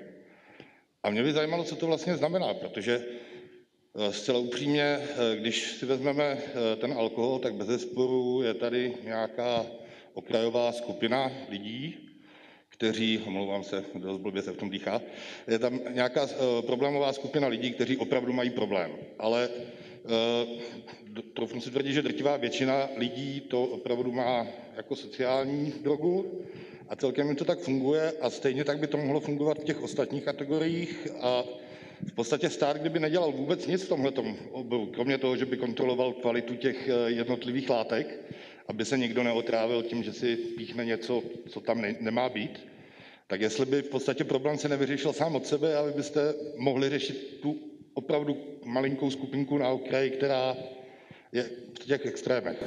Děkuji, to je docela komplexní otázka. Já si dovolím rozdělit na dvě části. Ta první část je asi taková omluva, protože náš slovník, který stále ještě používáme, je stigmatizující a současně musím říct, že vyhnout se tomu eh, Mám po, ně, někdy mám dojem, že to je nad, nad, nad moje síly a sleduju to teda i u kolegů, že se nám to teda hodně nedaří. Eh, VHO teď vydalo takový velký glosář eh, ve vztahu k našemu oboru, kde doporučuje termíny tak, abychom se vyhnuli té stigmatizaci. A musím říct, že ty termíny jsou tak strašidelné a krkolomné, že jsou, a, a jsou nezapamatovatelné, že musím říct, že jako toto bude asi veliká výzva pro ten obor vůbec, abychom používali terminologii, která nebude takto výrazně stigmatizující, tak jak jste to jmenoval, ano, problémový, rizikový a podobně, jako prostě to všechno dnes považujeme v podstatě za špatnou terminologii. Eh, oni jsou to sice epidemiologické definice všechno a má to nějakou historickou vazbu a definice v učebnicích, ale v zásadě to, co je na tom podstatného, opravdu omlouvám se za ten slovník, jako a náš obor je teda na to velmi, um, jak bych tak řekl, stále ještě velmi choulostivý. Jestliže vlastně psychiatrie má problém se stigmatizací a s používání termínů, které stigmatizují lidi, tak my jsme na tom ještě hůř. A, ano, Jenom abych to vysvětlil, já jsem nechtěl eh, hrát na, na, na slovíčka, ale právě když eh, vezmu to, co říká pan uh, doktor Nešpor, tak v podstatě každý, kdo si dá na Silvestra skleničku vína, tak je problematický, rizikový a měl by se jí zastřelit, protože nemá smysl, aby dál žil. Já jsem porozuměl. A... Nebojte, porozuměl jsem, to bude ta druhá moje odpověď. To, co je na tom důležitého ve vztahu k alkoholu, to číslo, tam bylo vlastně tam, kde už se bavíme o nějakém riziku ve vztahu k našemu oboru a k takovým těm výraznějším komplikacím. A současně ano, bavíme se o něčem, kde ta skupina není úplně veliká. To samotné jádro je nějakých 500-600 tisíc lidí mimochodem.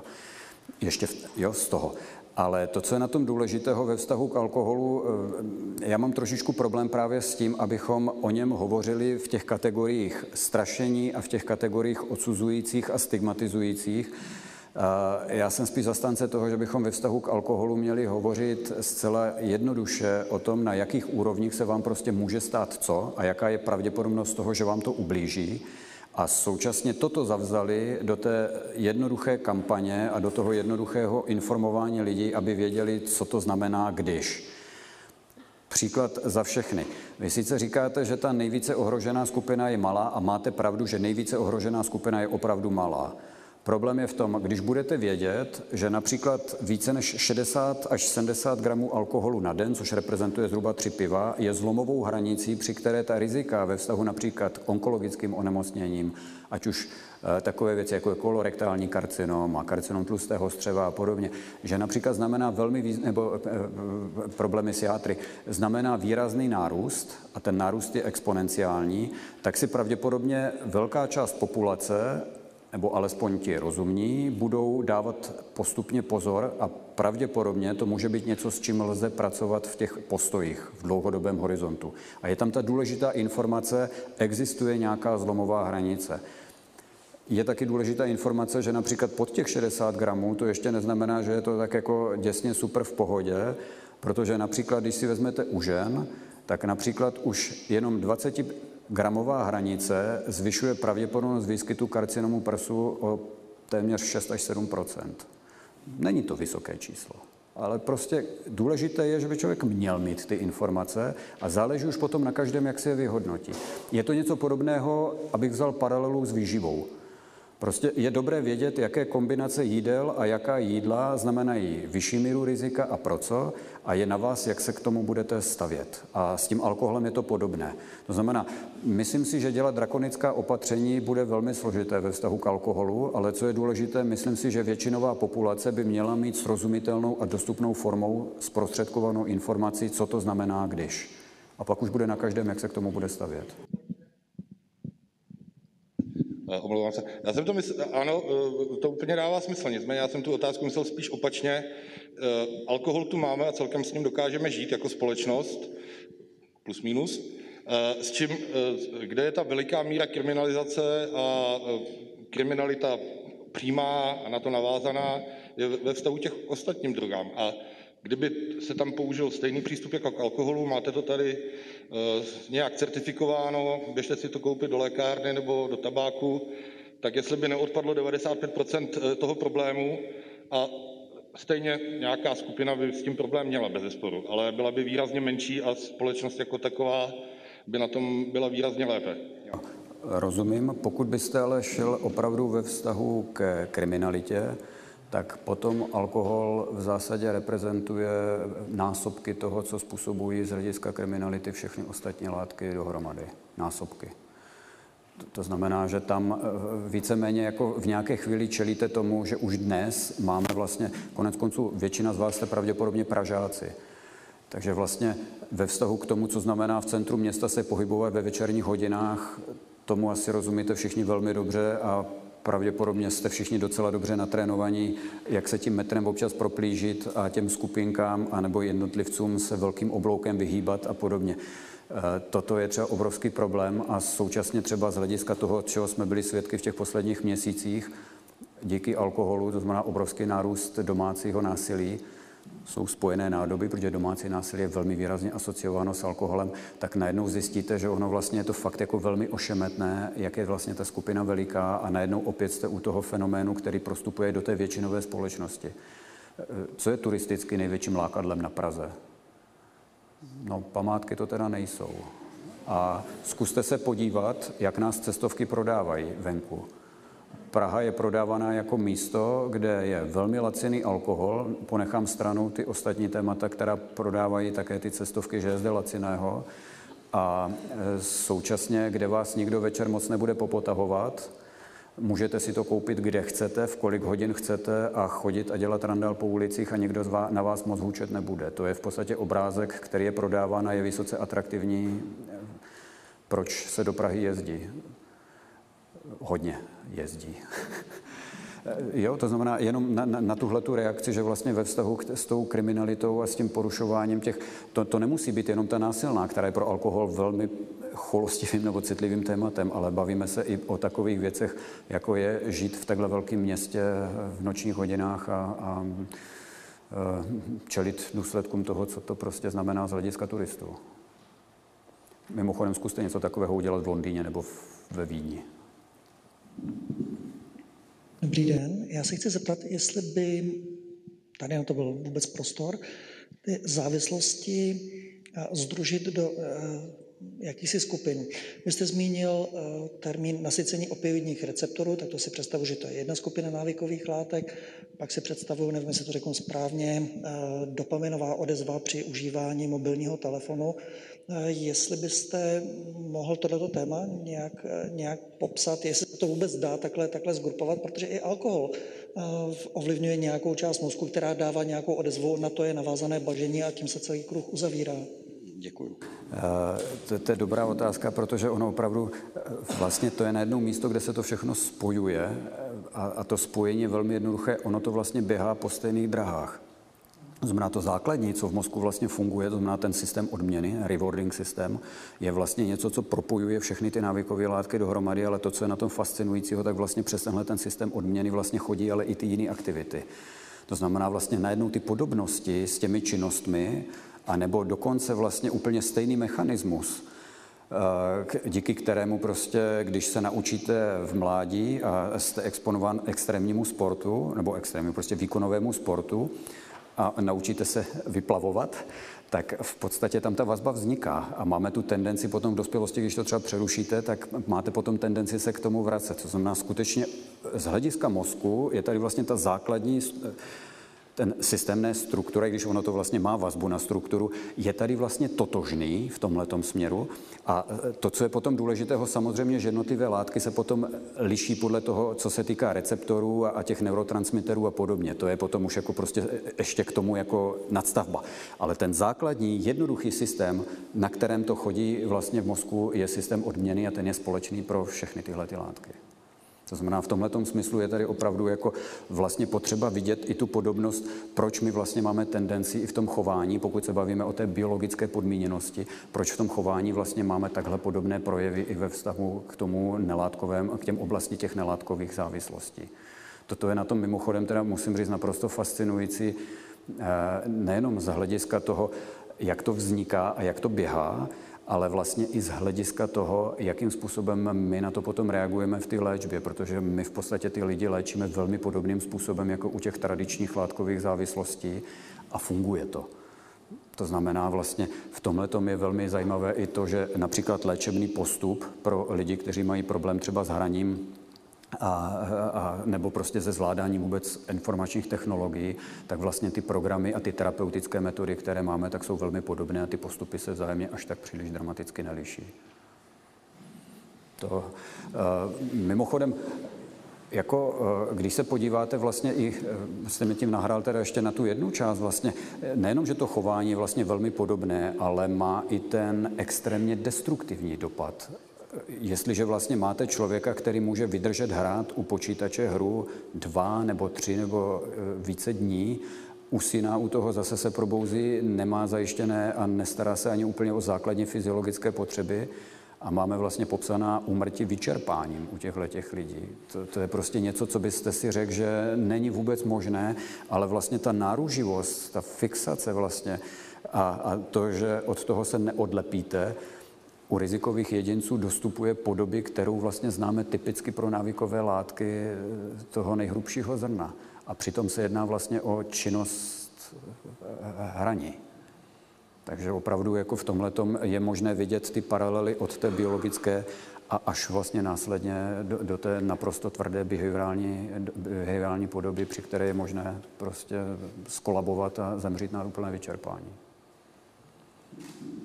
jestli jsem teda zareagoval na to. Tak pojďme na pár elektronických dotazů. Dobrý večer. Jaký je váš názor na aktuálně velmi populární téma, kterým je závislost na cukru? Díky. To je vaše otázka. Běhá to velmi podobně, funguje to velmi podobně a, a dokonce se objevuje tendence, že by závislost na cukru měla být diagnóza. I když teda mě by to připadalo velmi bizarní, protože si myslím, že už bychom pak mohli skutečně dávat závislost na téměř na čemkoliv.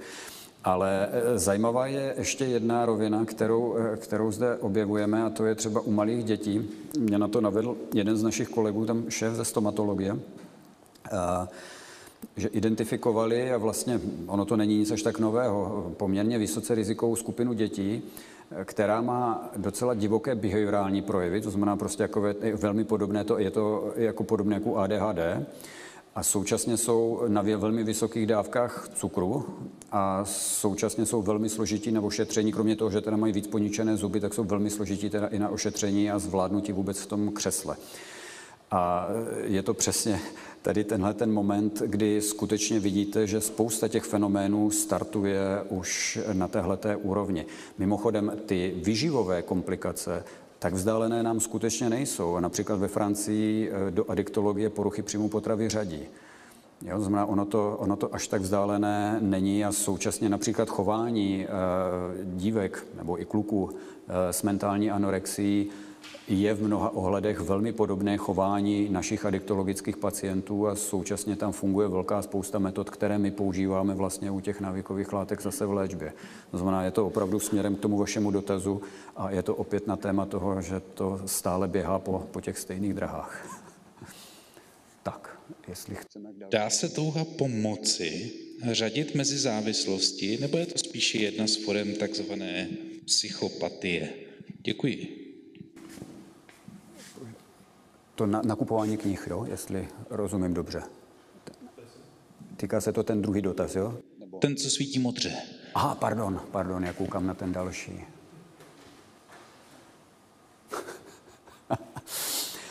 No to, to, to je asi docela komplikované, protože mezi závislosti bychom to asi úplně klasického uh, rázu řadit nemohli a já bych možná docela rád předeslal na Margo toho předchozího tématu my opravdu nemůžeme každou chorobnou fixaci na nějakou činnost řadit do závislosti a dávat ji diagnozu závislosti, protože ujet se dá absolutně na čemkoliv.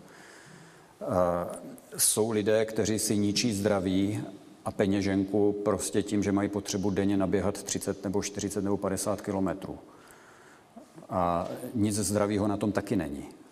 Jako pro zdraví nic neuděláte, když uběhnete 50 km za den. Naopak si zničíte klouby a má to dalších spoustu konsekvencí a peněženka, když běháte ty maratony, jezdíte po celé Evropě, teď je to trochu horší, třeba zase bude možné, tak to pro zdraví nemá vůbec žádný efekt. To je na jiné téma, na jinou debatu a byli by na to povolanější odborníci ale ve vztahu k této otázce skutečně není možné dávat všem těmhletem věcem diagnózy a bylo by to vražedné. Ten obor by to vlastně roztrhalo a bylo by to úplná eroze toho pojmu závislosti.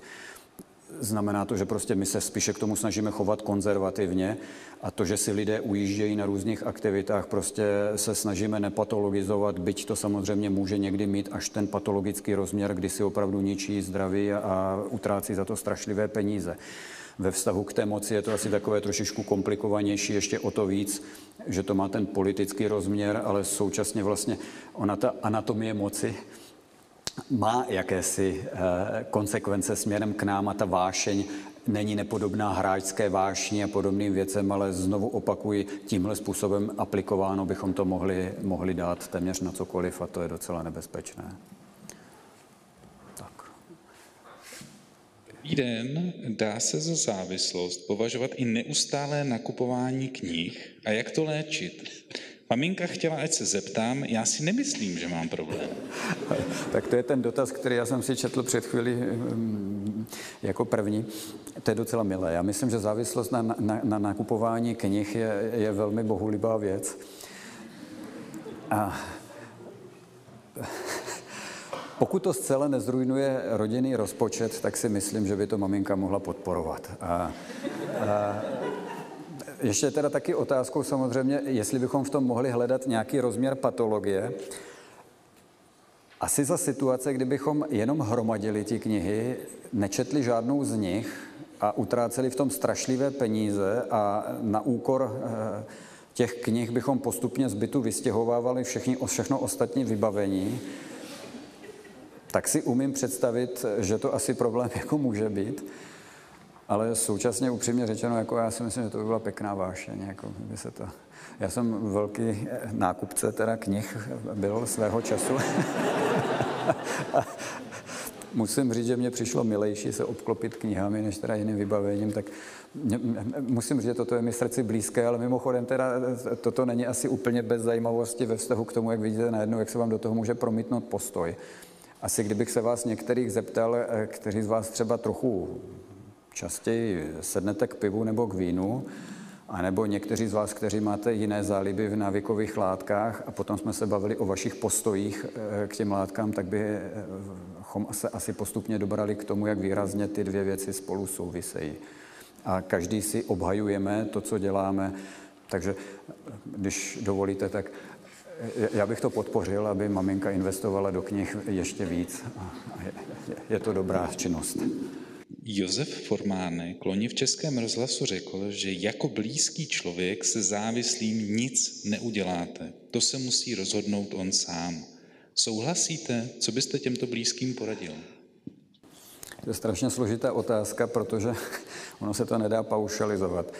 Uh, jsou partneři, to znamená, i, i, i takovéto situace se stávají, když jsou partneři, kteří skutečně nejsou v tom po, problému ponoření, kterých se ten problém tak výrazně netýká a skutečně můžou být tím indikátorem, tím, tou první instancí, která toho partnera upozorní druhého, že vnímají nějaký problém.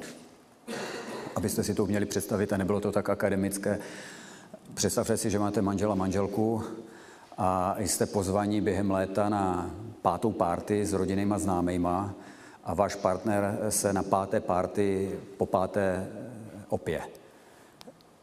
A současně nejenom, že se opije, ale ještě tam vždycky něčeho drcne nebo do někoho drcne a je nepříjemný a podobně. Tak to je přesně ten moment, kdy jako partneři vlastně můžete dát tu zpětnou vazbu, že máte trochu pocit, že to asi není úplně v pohodě. A tím se to obvykle odstartovává. Problém ale u těch párů je, že toto je ta jedna poloha, ta je docela pozitivní, kdy tam je ten jeden, kdy tou jednou nohou stojí venku z kruhu a říká jako bacha, tady se něco děje. Pak je ale ten větší problém, že vlastně velmi typickým pro párové fungování je to, čemu říkáme kodependence. To znamená vlastně, že ten druhý v tom páru eh, bývá komplementární, nikoliv nahodile a současně se podílí na vývoji celé té situace. Kromě toho, že v mnoha párech je to tak, že chlastají oba, pouze třeba ta manželka to má jenom trošku lépe zvládnuté a sofistikovaněji a skrývá jako prostě, ale v zásadě dávno a dávno za hranicí. A nebo případně je nějakým jiným způsobem komplementární vlastně a podílí se na tom procesu rozvoje u toho druhého partnera té jeho závislosti a jsou do sebe tak zaklesnutí, že ten jejich samotný vztah je velmi významně určující i pro limity té léčby.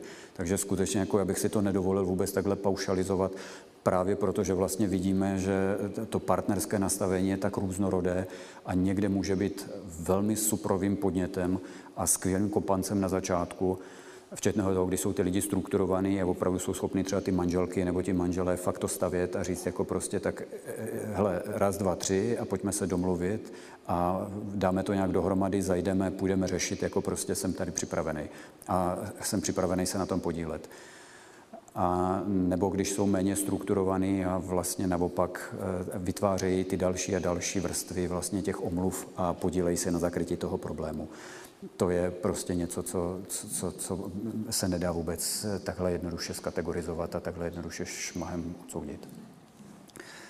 Tak, jestli... Tak máme nějaký dotaz? Už to nesu.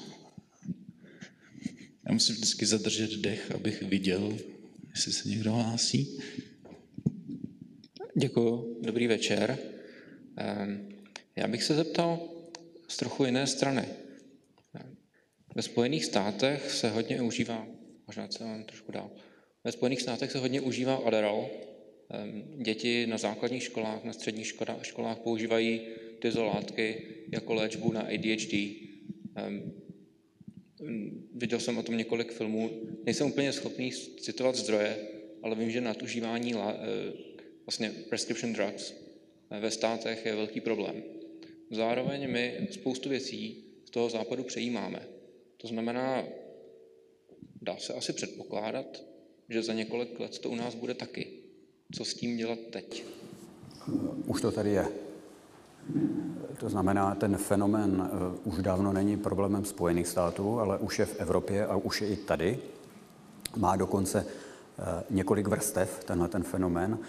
Eh, jedna rovina je ta eh, medikace, co jste zmínil. To je skutečně v podstatě eh, riziková medikace a mimochodem třeba celá skupina uživatelů, kteří mají v anamnéze to ADHD vlastně, tak mají spoustu velmi společných znaků, rizikových znaků a jsou to docela obtížně i léčebně zvládnutelní pacienti.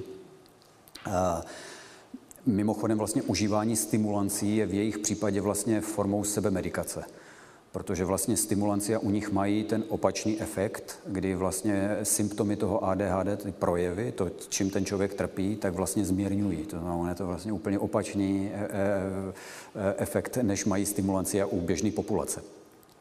Problém samozřejmě je v tom udržet to na úzdě a současně ne všechna stimulancia jsou na to vhodná. A současně vlastně dneska ta nová generace léků eh, je v tomhle smyslu výrazně bezpečnější. Problém ale je, že to tady je přítomné a skutečně například nediagnostikované včas velmi výrazné ADHD je vysoce rizikový faktor pro užívání stimulačních látek.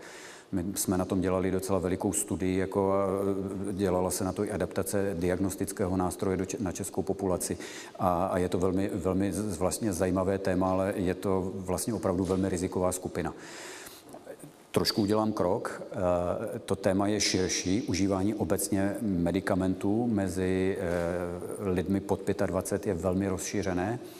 Současně na školách to není problém jenom ve Spojených státech, ale skutečně ten fenomén překročil hranice Spojených států a je, je po celé Evropě. A je velmi výrazně vlastně eh, eh, nejenom spojený s tím, že je to legální, je to lacinější a je to čistý, ale současně vlastně eh, velmi výrazně se na tom fenoménu vlastně podílí sami lékaři. Znamená to, že vlastně prakticky medicína v těch posledních 30-40 letech tím, jak jsme se ukolébali a tím, jak vlastně medicína velmi vycouvala. Mimochodem, já jsem se pokusil ten, to tam dneska několikrát zmínit. Uh, ona opravdu, náš obor se v 70. a 80. letech stal velmi výrazně sociálním, až vypadalo, že bude úplně sociální že z něho vlastně ta medicína jako kdyby úplně vypadla. A ono to mělo paralelu, nebo mělo to dopad na výuku v medicíně, kdy například tento obor se pro mediky vyučuje Eh, na pregraduální úrovni celý jeden den za těch šest let. To znamená, že studenti, kteří studují medicínu, se za šest let o našem oboru dozví přesně jeden den. V tomto rozsahu my vyučujeme. A v postgraduální přípravě pro ně máme v této chvíli čtyři hodiny povinného kurzu. To znamená, když děláte atestaci z jakéhokoliv klinického oboru, tak jsou to čtyři hodiny. Dohromady, když to sečtete, tak jste na 12 hodinách v celé přípravě lékaře od zahájení studia medicíny až po dosažení atestace, to znamená plného vzdělání v medicíně. E, za těch 12 hodin je vám asi jasné, že tohle celé se nedá, pokud vás to nezajímá, něco si k tomu nepřečtete, nedá nabrat. Takže výsledkem je to obrovské podcenění a podíl vlastně na rozvoji tohoto problému. A e, v těch Spojených státech to má ještě vlastně pikantnější podobu, Fenomén, který je tam nastartovaný a který už je zde taky a tím je ten obrovský boom předepisovaných opiátů. To je naprostá neuvěřitelná věc. Eh, v podstatě to má tak kalamitní dopad, eh, dlouhodobý kalamitní dopad ve Spojených státech, že dokonce z federálního rozpočtu šly a jdou obrovské peníze do lékařských fakult. Diskutuje se o rozvoji výuky adiktologie na lékařských fakultách.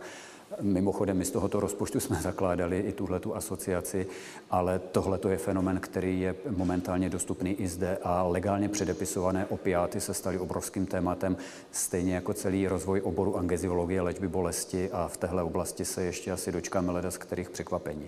Je to prostě obrovský problém, protože ta poptávka po lécích, které mají takovýto efekt, je obrovská a samozřejmě je to přesně o tom kivadílku.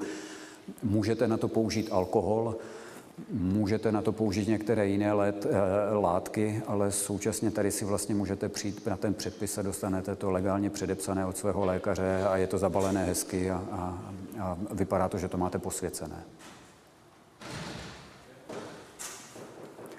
Ještě je tam doplňující od pána dotaz. Děkuji. Eh, takže to doplnění je, vlastně jsme zaspali. Nebo co, co bylo teda možné udělat? Eh, jo. Ano, odpo- jestli chcete úplně nejstupidnější odpověď, ano, zaspali jsme. A zaspali jsme hned na několika frontách.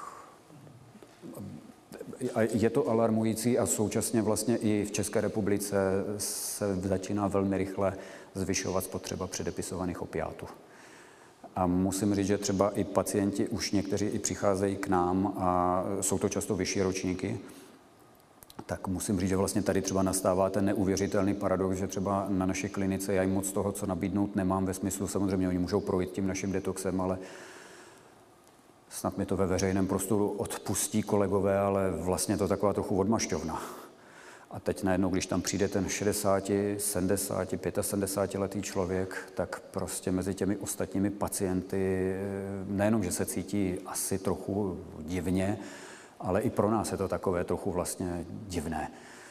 Nehledě k tomu, že vlastně reaguje jinak eh, i na tu léčbu a současně oni ty lidi jsou jinak velmi disciplinovaní. To jsou často lidi velmi jako často vzdělaní, naprosto běžně fungující.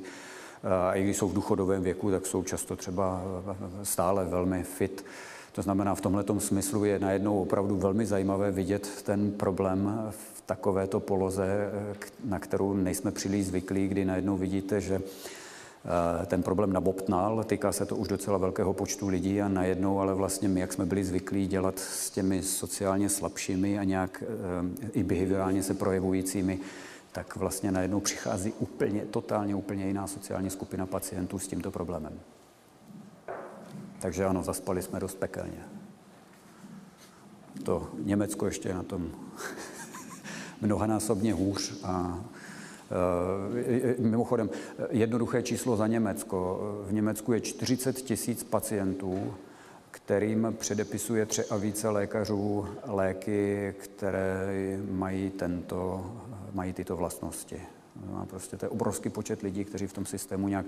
Samozřejmě my teďka budeme mít obrovský posun směrem k, k té elektronizaci zdravotnictví a přináší to lepší kontrolu. Ale jednou věci si můžete být jistí. Kterékoliv epoše, pokud je poptávka, tak vidíte, že se vždy lidé technicky nakonec k tomu dostanou a je to jenom otázka najítí toho bypassu, toho regulačního opatření. To znamená, není možné to řešit těmi eh, zákazovými a čekat, že tam to bude vyřešeno. Problém je na úrovni té poptávky. To je klíčový moment. Nabídka už jenom reaguje. To místo, kde se láme chleba, je poptávka. Dobrý den, jak se projevuje závislost jednoho člověka na druhém, ať už fyzická nebo psychická, respektive zda je nějaká hranice mezi láskou a závislostí? Děkuju, je to pěkná, ale já se budu snažit se neza, neza, nezakecat. Um, Samozřejmě, že ty znaky toho, kdy vztah se překlápí z té uh, únosné úrovně a teď vynechme ten stav první zamilovanosti, kde si odpouštíme asi snad cokoliv a bavme se o tom eh, standardně fungujícím eh, delším vztahu, tak eh, jsou to přesně ty momenty, které jsou si velmi podobné i s těmi látkami. Tak například pokud bez svého partnera nejsem schopný udělat jakýkoliv program si jiný a neumím si svůj program představit bez svého partnera, asi v tom cítíte, že to není tak úplně v pohodě a že každý z nás jako svébytná, samostatná bytost, eh, asi bychom měli být schopni fungovat i samostatně, být s někým jsme ve vztahu. Současně, pokud nastupují takové momenty, že váš partner diktuje, jak bude ten společný čas vypadat a není tam žádný prostor na vaše projevení, v momentě, kdy to diktování je doprovázeno také manipulacemi, urážením, dehonestováním, a to můžou být i velmi sofistikované strategie, tak tohle všechno, pokud je snášeno a nejsou ty hranice nastaveny, vlastně to, co je společného mezi tím, kdy se bortí vztah a dostává patologickou podobu, anebo kdy se bortí váš vztah k návykové látce, tak tím společným jsou hranice. Tak pokud prostě ne- neudržíme hranice, pokud bortíme hranice, posouváme hranice a nevšímáme si toho a jsme schopni omlouvat dál, dál a dál, tak potom se dostáváme už do té roviny patologické, kdy v podstatě partner, eh, ať už jeden nebo druhý, jeden se dožaduje a druhý ho v tom utvrzuje a vytváří naprosto šílenou někdy vazbu. Ono, když se na to podíváte vy potom s odstupem času, tak samozřejmě ten výsledek byste poměrně velmi snadno identifikovali, že tam něco není v pořádku ale ono se to odehrává v těch vztazích a to je na těch vztazích to vražedné, ono se to odehrává v horizontu let a někdy dokonce desítek let. A to je na tom to, čeho si v tom běžno, běžném denodenním rytmu v podstatě je velmi obtížné všimnout. A například tam, kde jsou partneři, kteří mají tendenci vytvářet takovýto typ vazby, tak to jsou takové ty první jemné momenty, kdy například řeknete, já bych ráda šla s kamarádkou v sobotu ven a ten partner prostě vám to zakáže a nebo vám vysvětlí, proč není dobré chodit v sobotu večer s partnerkou a v, e, s kamarádkou ven a obecně vám vysvětlí, že vlastně s kamarádkama se ven prostě nechodí, protože na to je tam on, aby vám řekl, kdy můžete jít ven a chodíte s ním ven. Tak jenom tohleto asi na dovysvětlení má to samozřejmě spoustu ještě dalších aspektů, ale aspoň tyto základní znaky. Tak já nevím, jak jsme na tom časově. Zatím dobrý. Dobrý večer. Mluvíte o třech pivech denně. Jak je to s občasnou, ale na druhou stranu větší konzumací alkoholu? Děkuju, toto je docela dobrá nahrávka. Ono je to vlastně pikantní v tom, že ten alkohol vlastně má velmi komplexní účinek a vy si vlastně musíte při těch vyšších dávkách vybrat, co je vám milejší, že si zničíte, nebo co ohrozíte víc. Takže eh, Například, když se na to budete dívat z pohledu kardiovaskulárního systému, tak pro kardiovaskulární systém je pravidelná nízká dávka alkoholu v zásadě relativně bezpečná, dokonce za některých okolností je velmi nízká dávka vína pravidelně užívaného dokonce pro kardiovaskulární systém u některých jedinců e, zdraví prospěšná, má pozitivní efekt. No, problém je ale v tom, že třeba když se na to podíváte pohledem svých jater, tak tam je ten efekt vlastně přesně opačný. Eh, játrům tolik nevadí eh, trošku více alkoholu naraz, ale docela jim vadí, když je tam ten alkohol pořád. Tak ta, je to vlastně na výběr, jestli jako upřednostníte jedno nebo druhé a současně vlastně musíte se na to dívat vlastně právě tam, kde ten alkohol působí, to znamená, například u těch onkologických onemocnění, tak tam e, jsou poměrně dnes už velmi přesně spočítané ty frakce, to znamená, s jakou pravděpodobností, jaká hladina, když je dlouhodobě užíván alkohol, tak zvýší pravděpodobnost výskytu toho onemocnění a prostě je to na vás, jestli si to vyberete tak, anebo, anebo jinak. V každém případě e, vlastně neexistuje bezpečná dávka, to je důležité říct. My vlastně dnes už při znalosti těch vazeb mezi těmi onemocněními, to, co způsobíte etiologicky, že zvýšíte tu pravděpodobnost, aby se ten alkohol na tom podílel, tak eh, vlastně dnes už musíme říct, že neexistuje dávka alkoholu, kterou bychom mohli považovat za bezpečnou. A znovu opakuji, vlastně ty tři piva, tam to jde hodně rychle nahoru, ale skutečně už to jedno pivo až dvě piva zvyšují například pravděpodobnost, kde jsem zmínil třeba u žen toho výskytu karcinomu prsu a není to, není to úplně zanedbatelné riziko, byť je relativně velmi nízké. Alkohol je docela silný karcinogen.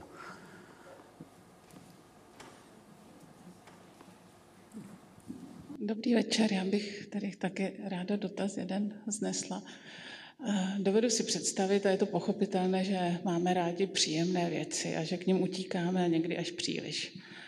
Ale eh, existují lidi, kteří mají dokonce odpor. Když budeme tedy citovat nějaký seznam škodlivých látek, tak si dovedu představit lidi, kteří mají odpor ke kouření, k alkoholu, k drogám, nechtějí brát léky.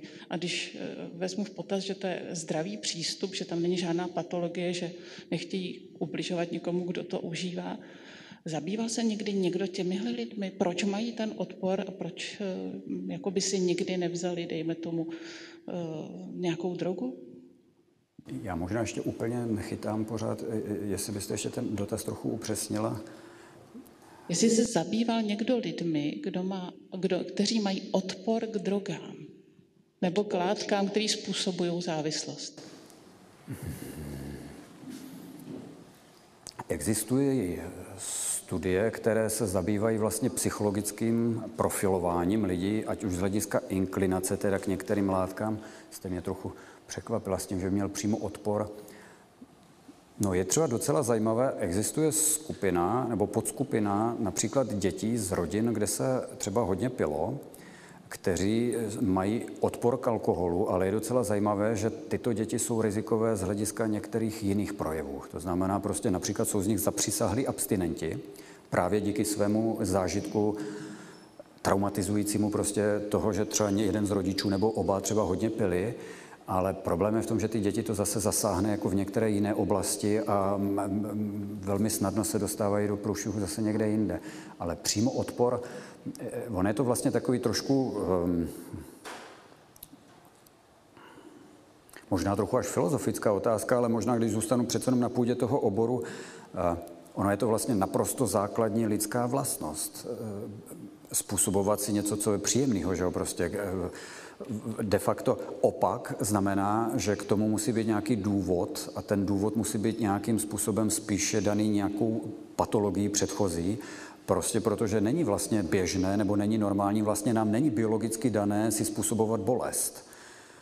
Jo, to znamená, je to, je to v jiné rovině a vlastně nám je biologicky dané si dělat dobře.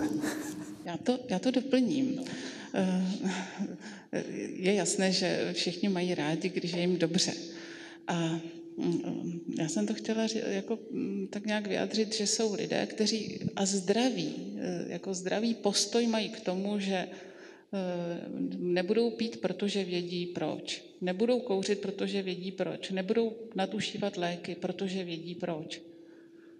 Je to mm, jako nějak, eh, dali by se klonovat Je to raritní, ale takto koukněte, nás ničí spousta faktorů, tak jak žijeme. Už jenom to, že žijeme v Praze, to, co tady dýcháme a ten stres, hladina stresu, ve kterém se pohybujeme, jsou velmi rizikové faktory.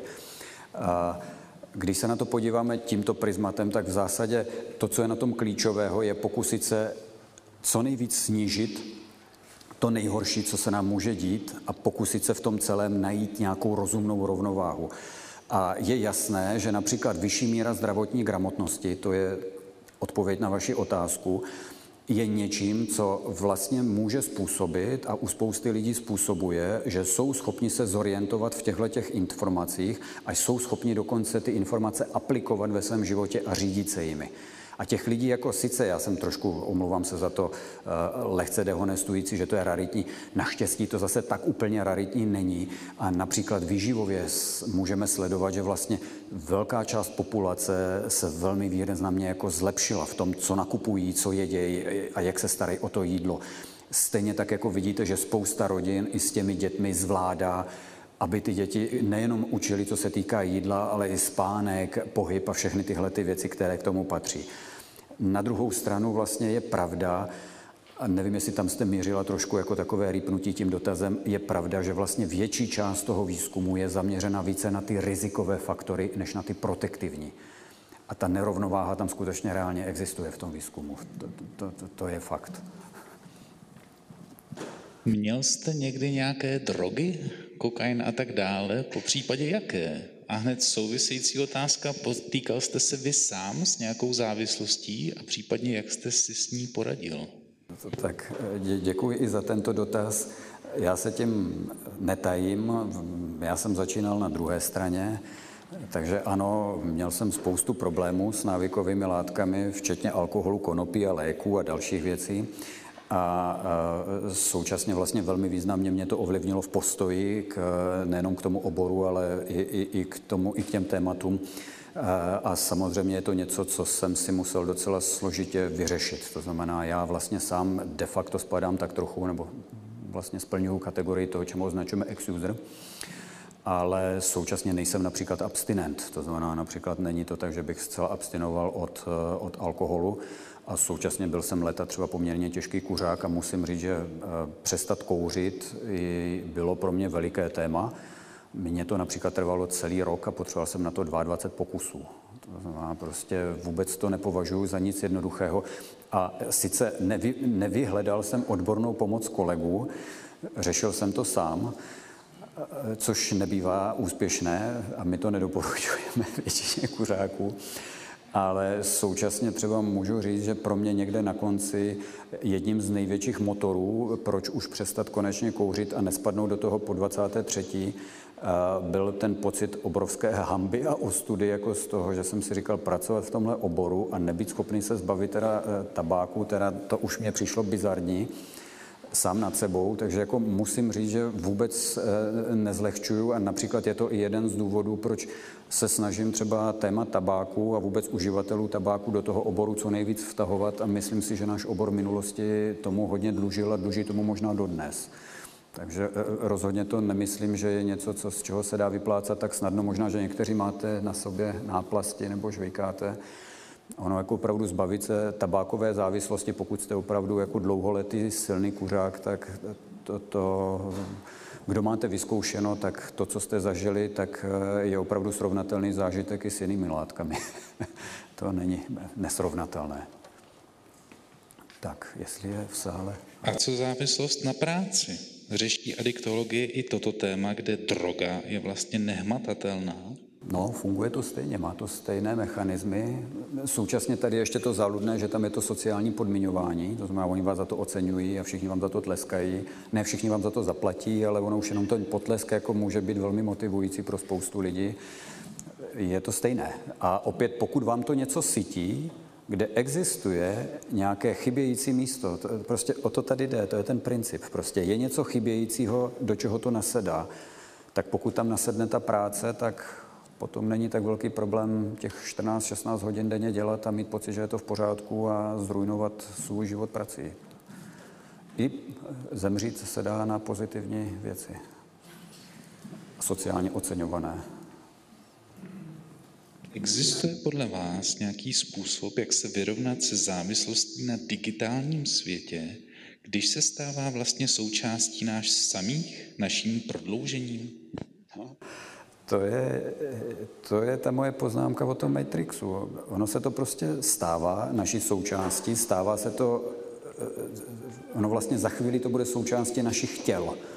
Protože opravdu jako ta snaha zrychlovat to a odbourat ty periferie je naprosto zřejmá. Že? Prostě a, ta rychlost je, je, je jeden z klíčových parametrů.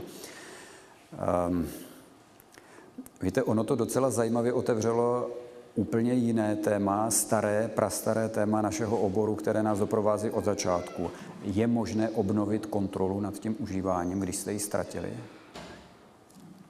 No, my jsme leta tvrdili, že ne.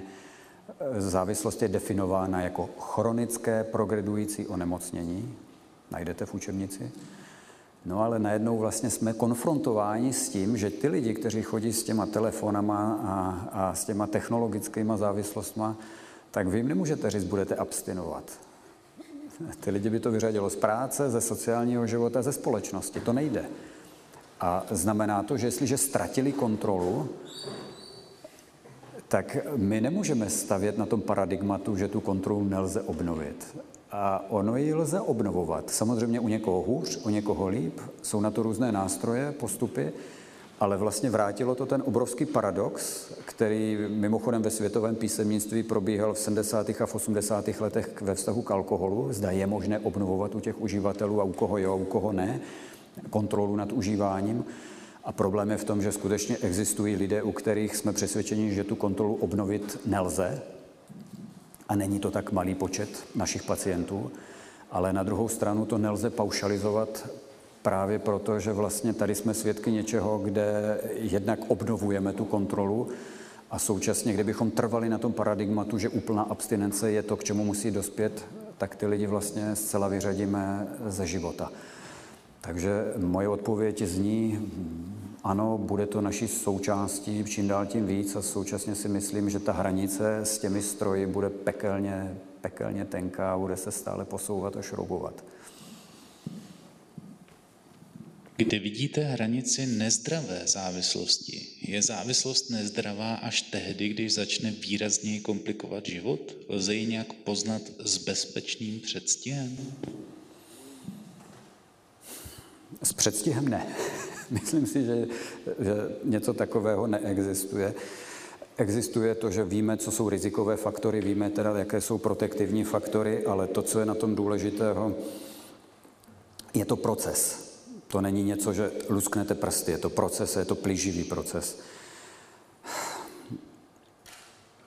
Myslím si, že ta hranice, to nejdůležitější na té hranici je to, kdy můžete udělat něco jiného a kdy máte volbu. pokud máte volbu a tu volbu realizujete a rozhodujete se, tak si myslím, že to je velmi významné kritérium pro to, kdy se pohybujete na té zdravé části. Pokud přestáváte mít volbu, tak to začíná být patologické. A myslím si, že to je velmi univerzální princip pro uplatnění pohledu na tyhle ty situace. E, současně není to o té imaginární volbě. Jo? Když běhnete tady naproti do těch hospod, tak samozřejmě tam všichni mají pocit, že mají volbu. Tady jde o to, jestli to v tom životě reálně uplatňujete a jestli tím opravdu jste schopni žít. To znamená, že skutečně jste schopni rozhodovat různě v různých situacích podle kontextu pokud ztrácíte schopnost se přizpůsobovat tomu kontextu, no vlastně s tím dalších parametrů, jedním z dalších důležitých parametrů je ta naše schopnost reagovat na to okolí a přizpůsobovat naše potřeby tomu, co to okolí dává a může dát, anebo naopak limitovat. Pokud tuhle rovnováhu nejsme schopni s okolím hledat, tak se pohybujeme už prostě v situaci, kdy ta adaptace není. Kde není adaptace, začíná patologie. Tak, dáme jeden poslední dotaz elektronický, pak ještě jeden, jestli budete mít někdo tady v sále. Tak související, kde vidíte příčiny vzniku závislostí? Je možná nějaká prevence? Um, příčiny jsou poměrně velmi dobře proskoumané. Začínají od těch genetických, psychologických, výchovných, ale e, samozřejmě důležité jsou i ty dobové Eh, způsob, jaký média o tom eh, informují, jakým se o tom bavíme, jak se na to nahlíží ve společnosti, jaký postoj společnost k tomu zaujímá. To všechno formuje, to všechno jsou faktory, které ovlivňují zní závislosti. Proto celý ten dnešek, proto i to, jak se to vlastně může proměňovat už jenom tím, jak se jako společnost k tomu stavíme. Eh, a já se omlouvám, já jsem vyne tu druhou polovinu té otázky. Jestli je možná nějaká prevence? Eh, prevence možná je. Prevence udělala obrovský vývojový skok a dnes měříme dokonce už i efekty různých intervencí. Umíme ty intervence dělit, umíme násobit ty efekty a nebudu vás zbytečně zatěžovat eh, dlouhým povídáním. Podstatné je, že existují preventivní programy, máme dokonce i změřené, v kterém věku je nejvyšší preventabilita. Například ve vztahu k navikovým látkám je nejvyšší preventabilita mezi 11. a 15. rokem.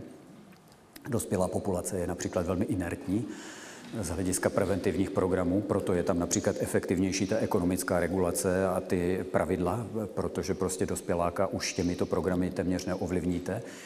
A jenom pro zajímavost, například nejprogresivnější typy programů, které se prosazují v prevenci a nejenom mají vliv pozitivní u návykových látek, ale i u jiných typů rizikového chování, jako je třeba sexuálně rizikové chování a další, tak eh, jsou dvě skupiny programů. Ty první jsou seberegulační, to znamená posilování seberegulačních dovedností, logicky vlastně. Jo, některé ty dotazy, které dnes padaly, tak s tím souvisejí. To znamená schopnost zvládnout vztek, smutek, nějakou mimořádnou zatěžující situaci, to je o našich adaptačních a seberegulačních dovednostech, tak tyto typy programů jsou velmi účinné a druhý typ velmi účinných programů jsou programy, které posilují sociální interakci a sociální dovednosti komunikační, vyjednávací a podobně. To znamená, tyto dvě skupiny programů jsou v prevenci ty nejdůležitější a e, ukazuje se na nich, že ten efekt je velmi vysoký, když jsou použité v dobrém věku správným způsobem. Někdo dotaz z publika? Poslední. Děkuji. Já už jsem teda jeden měl, tak jestli někdo jiný má, tak klidně přenechám. Ale dobře. Ehm, dělal se nějaký výzkum, kde eh, vzali pokusné krysy a ty krysy zavřeli do klece a měli eh, takové to pítko a z toho pítka jim dávali eh, kokain. Oni měli dvě ty pítka, jedno s kokainem a jedno, eh, jedno s normální vodou. No a ty krysy si chodili pro ten kokain. Chodili si pro něj pořád.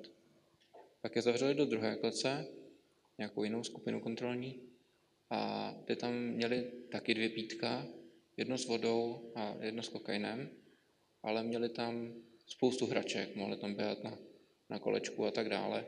No a ten výzkum v podstatě prokazoval to, že eh, ty krysy, když měly spoustu toho vybití a ty, ty ostatní krysy a ten, to sociální zázemí, tak eh, se toho pítka s tím kokainem ani nedotkli. Protože vlastně to pro ně nebylo tak zajímavé nenudili se.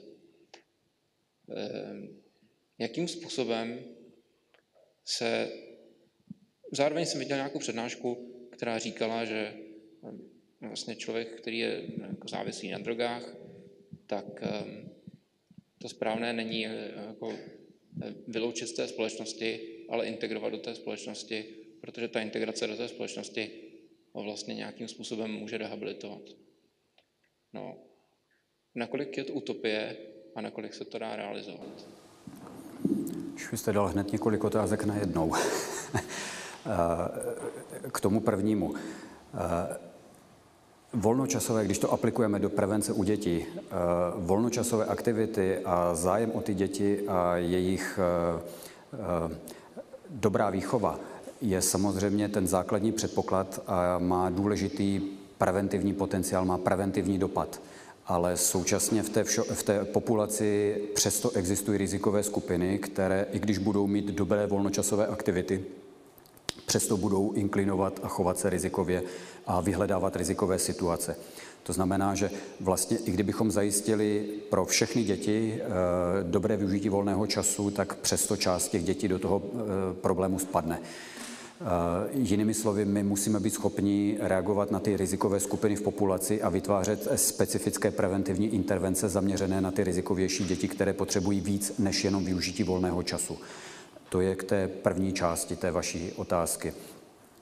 A pokud se bavíme o té integraci na zpátek, kdyby to neplatilo, tak vlastně všechno, co my děláme, bude přestávat smysl nebude to fungovat. My velkou část pacientů jsme schopni vrátit do společnosti a vracíme je do společnosti.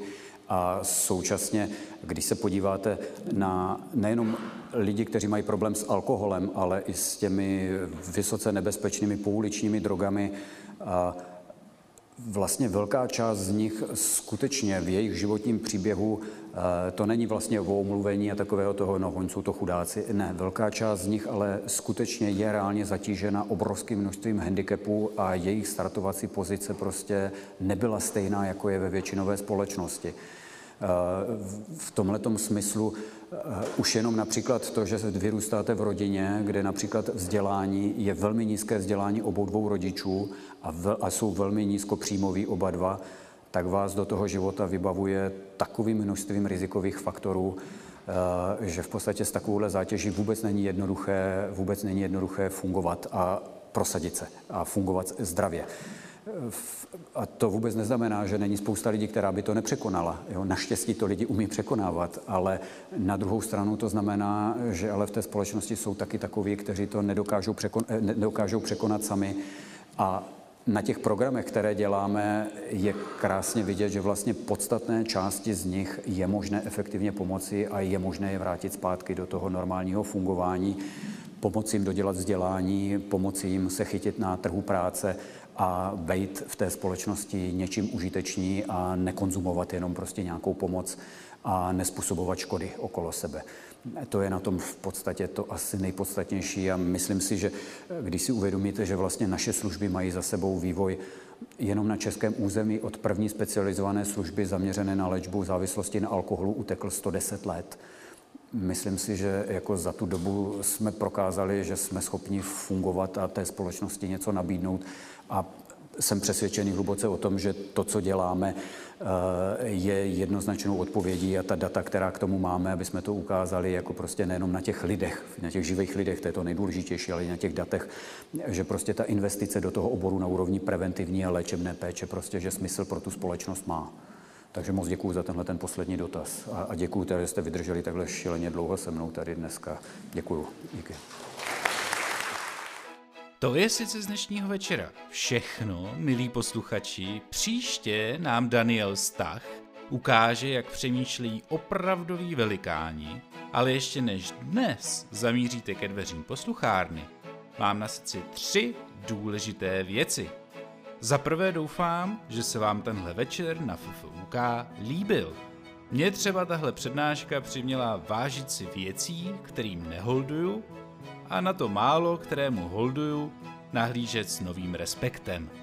Pokud to pro vás byl s námi příjemně strávený čas, Zvažte prosím možnost podpořit naše úsilí o další skvělé přednášky a stát se neurazitelným BI patronem na adrese patreon.com lomeno neurazitelný. Nikdy vám to nezapomeneme. Za druhé se sluší připomenout, že v popisu epizody najdete odkaz na videozáznam celé přednášky, ve kterém uvidíte všechny názorné pomůcky a slajdy pana profesora, včetně dnes poněkud děsivých historických reklam na heroin a kokain, bez kterých se audioverze musela bohužel obejít. Ale hlavně na YouTube nám můžete nechat komentář, jak se vám přednáška líbila, na čím vás třeba přiměla k zamyšlení. Jsme totiž ohromně zvědaví na vaše podněty. A hned o kousek níž, v popisu epizody, je link na náš web, kde najdete spoustu zajímavých odkazů k přednášce, nejlepších citátů a dalších libůstek. Ostatně na našem webu neurazitelný.cz bych vás moc rád uvítal ještě z jednoho důvodu. A tím je pozvánka k odebírání našeho neurazitelného newsletteru neboli Neuramailu. Jeho prostřednictvím se totiž s předstihem dozvíte o všech našich akcích, rozhovorech a dobrodružstvích s náskokem před zbytkem světa. Abyste se s námi mohli hned vydat na příští cestu za novým poznáním a být přímo u toho, nebo třeba přispět zajímavou otázkou na hosta. Jsme moc rádi, že nás posloucháte. Nezapomeňte, že svět je sice rozbitý, ale možná to půjde opravit. A moc se těším, až se opět setkáme v posluchárně na začátku dalších večerů na FFUK. Mějte se nádherně.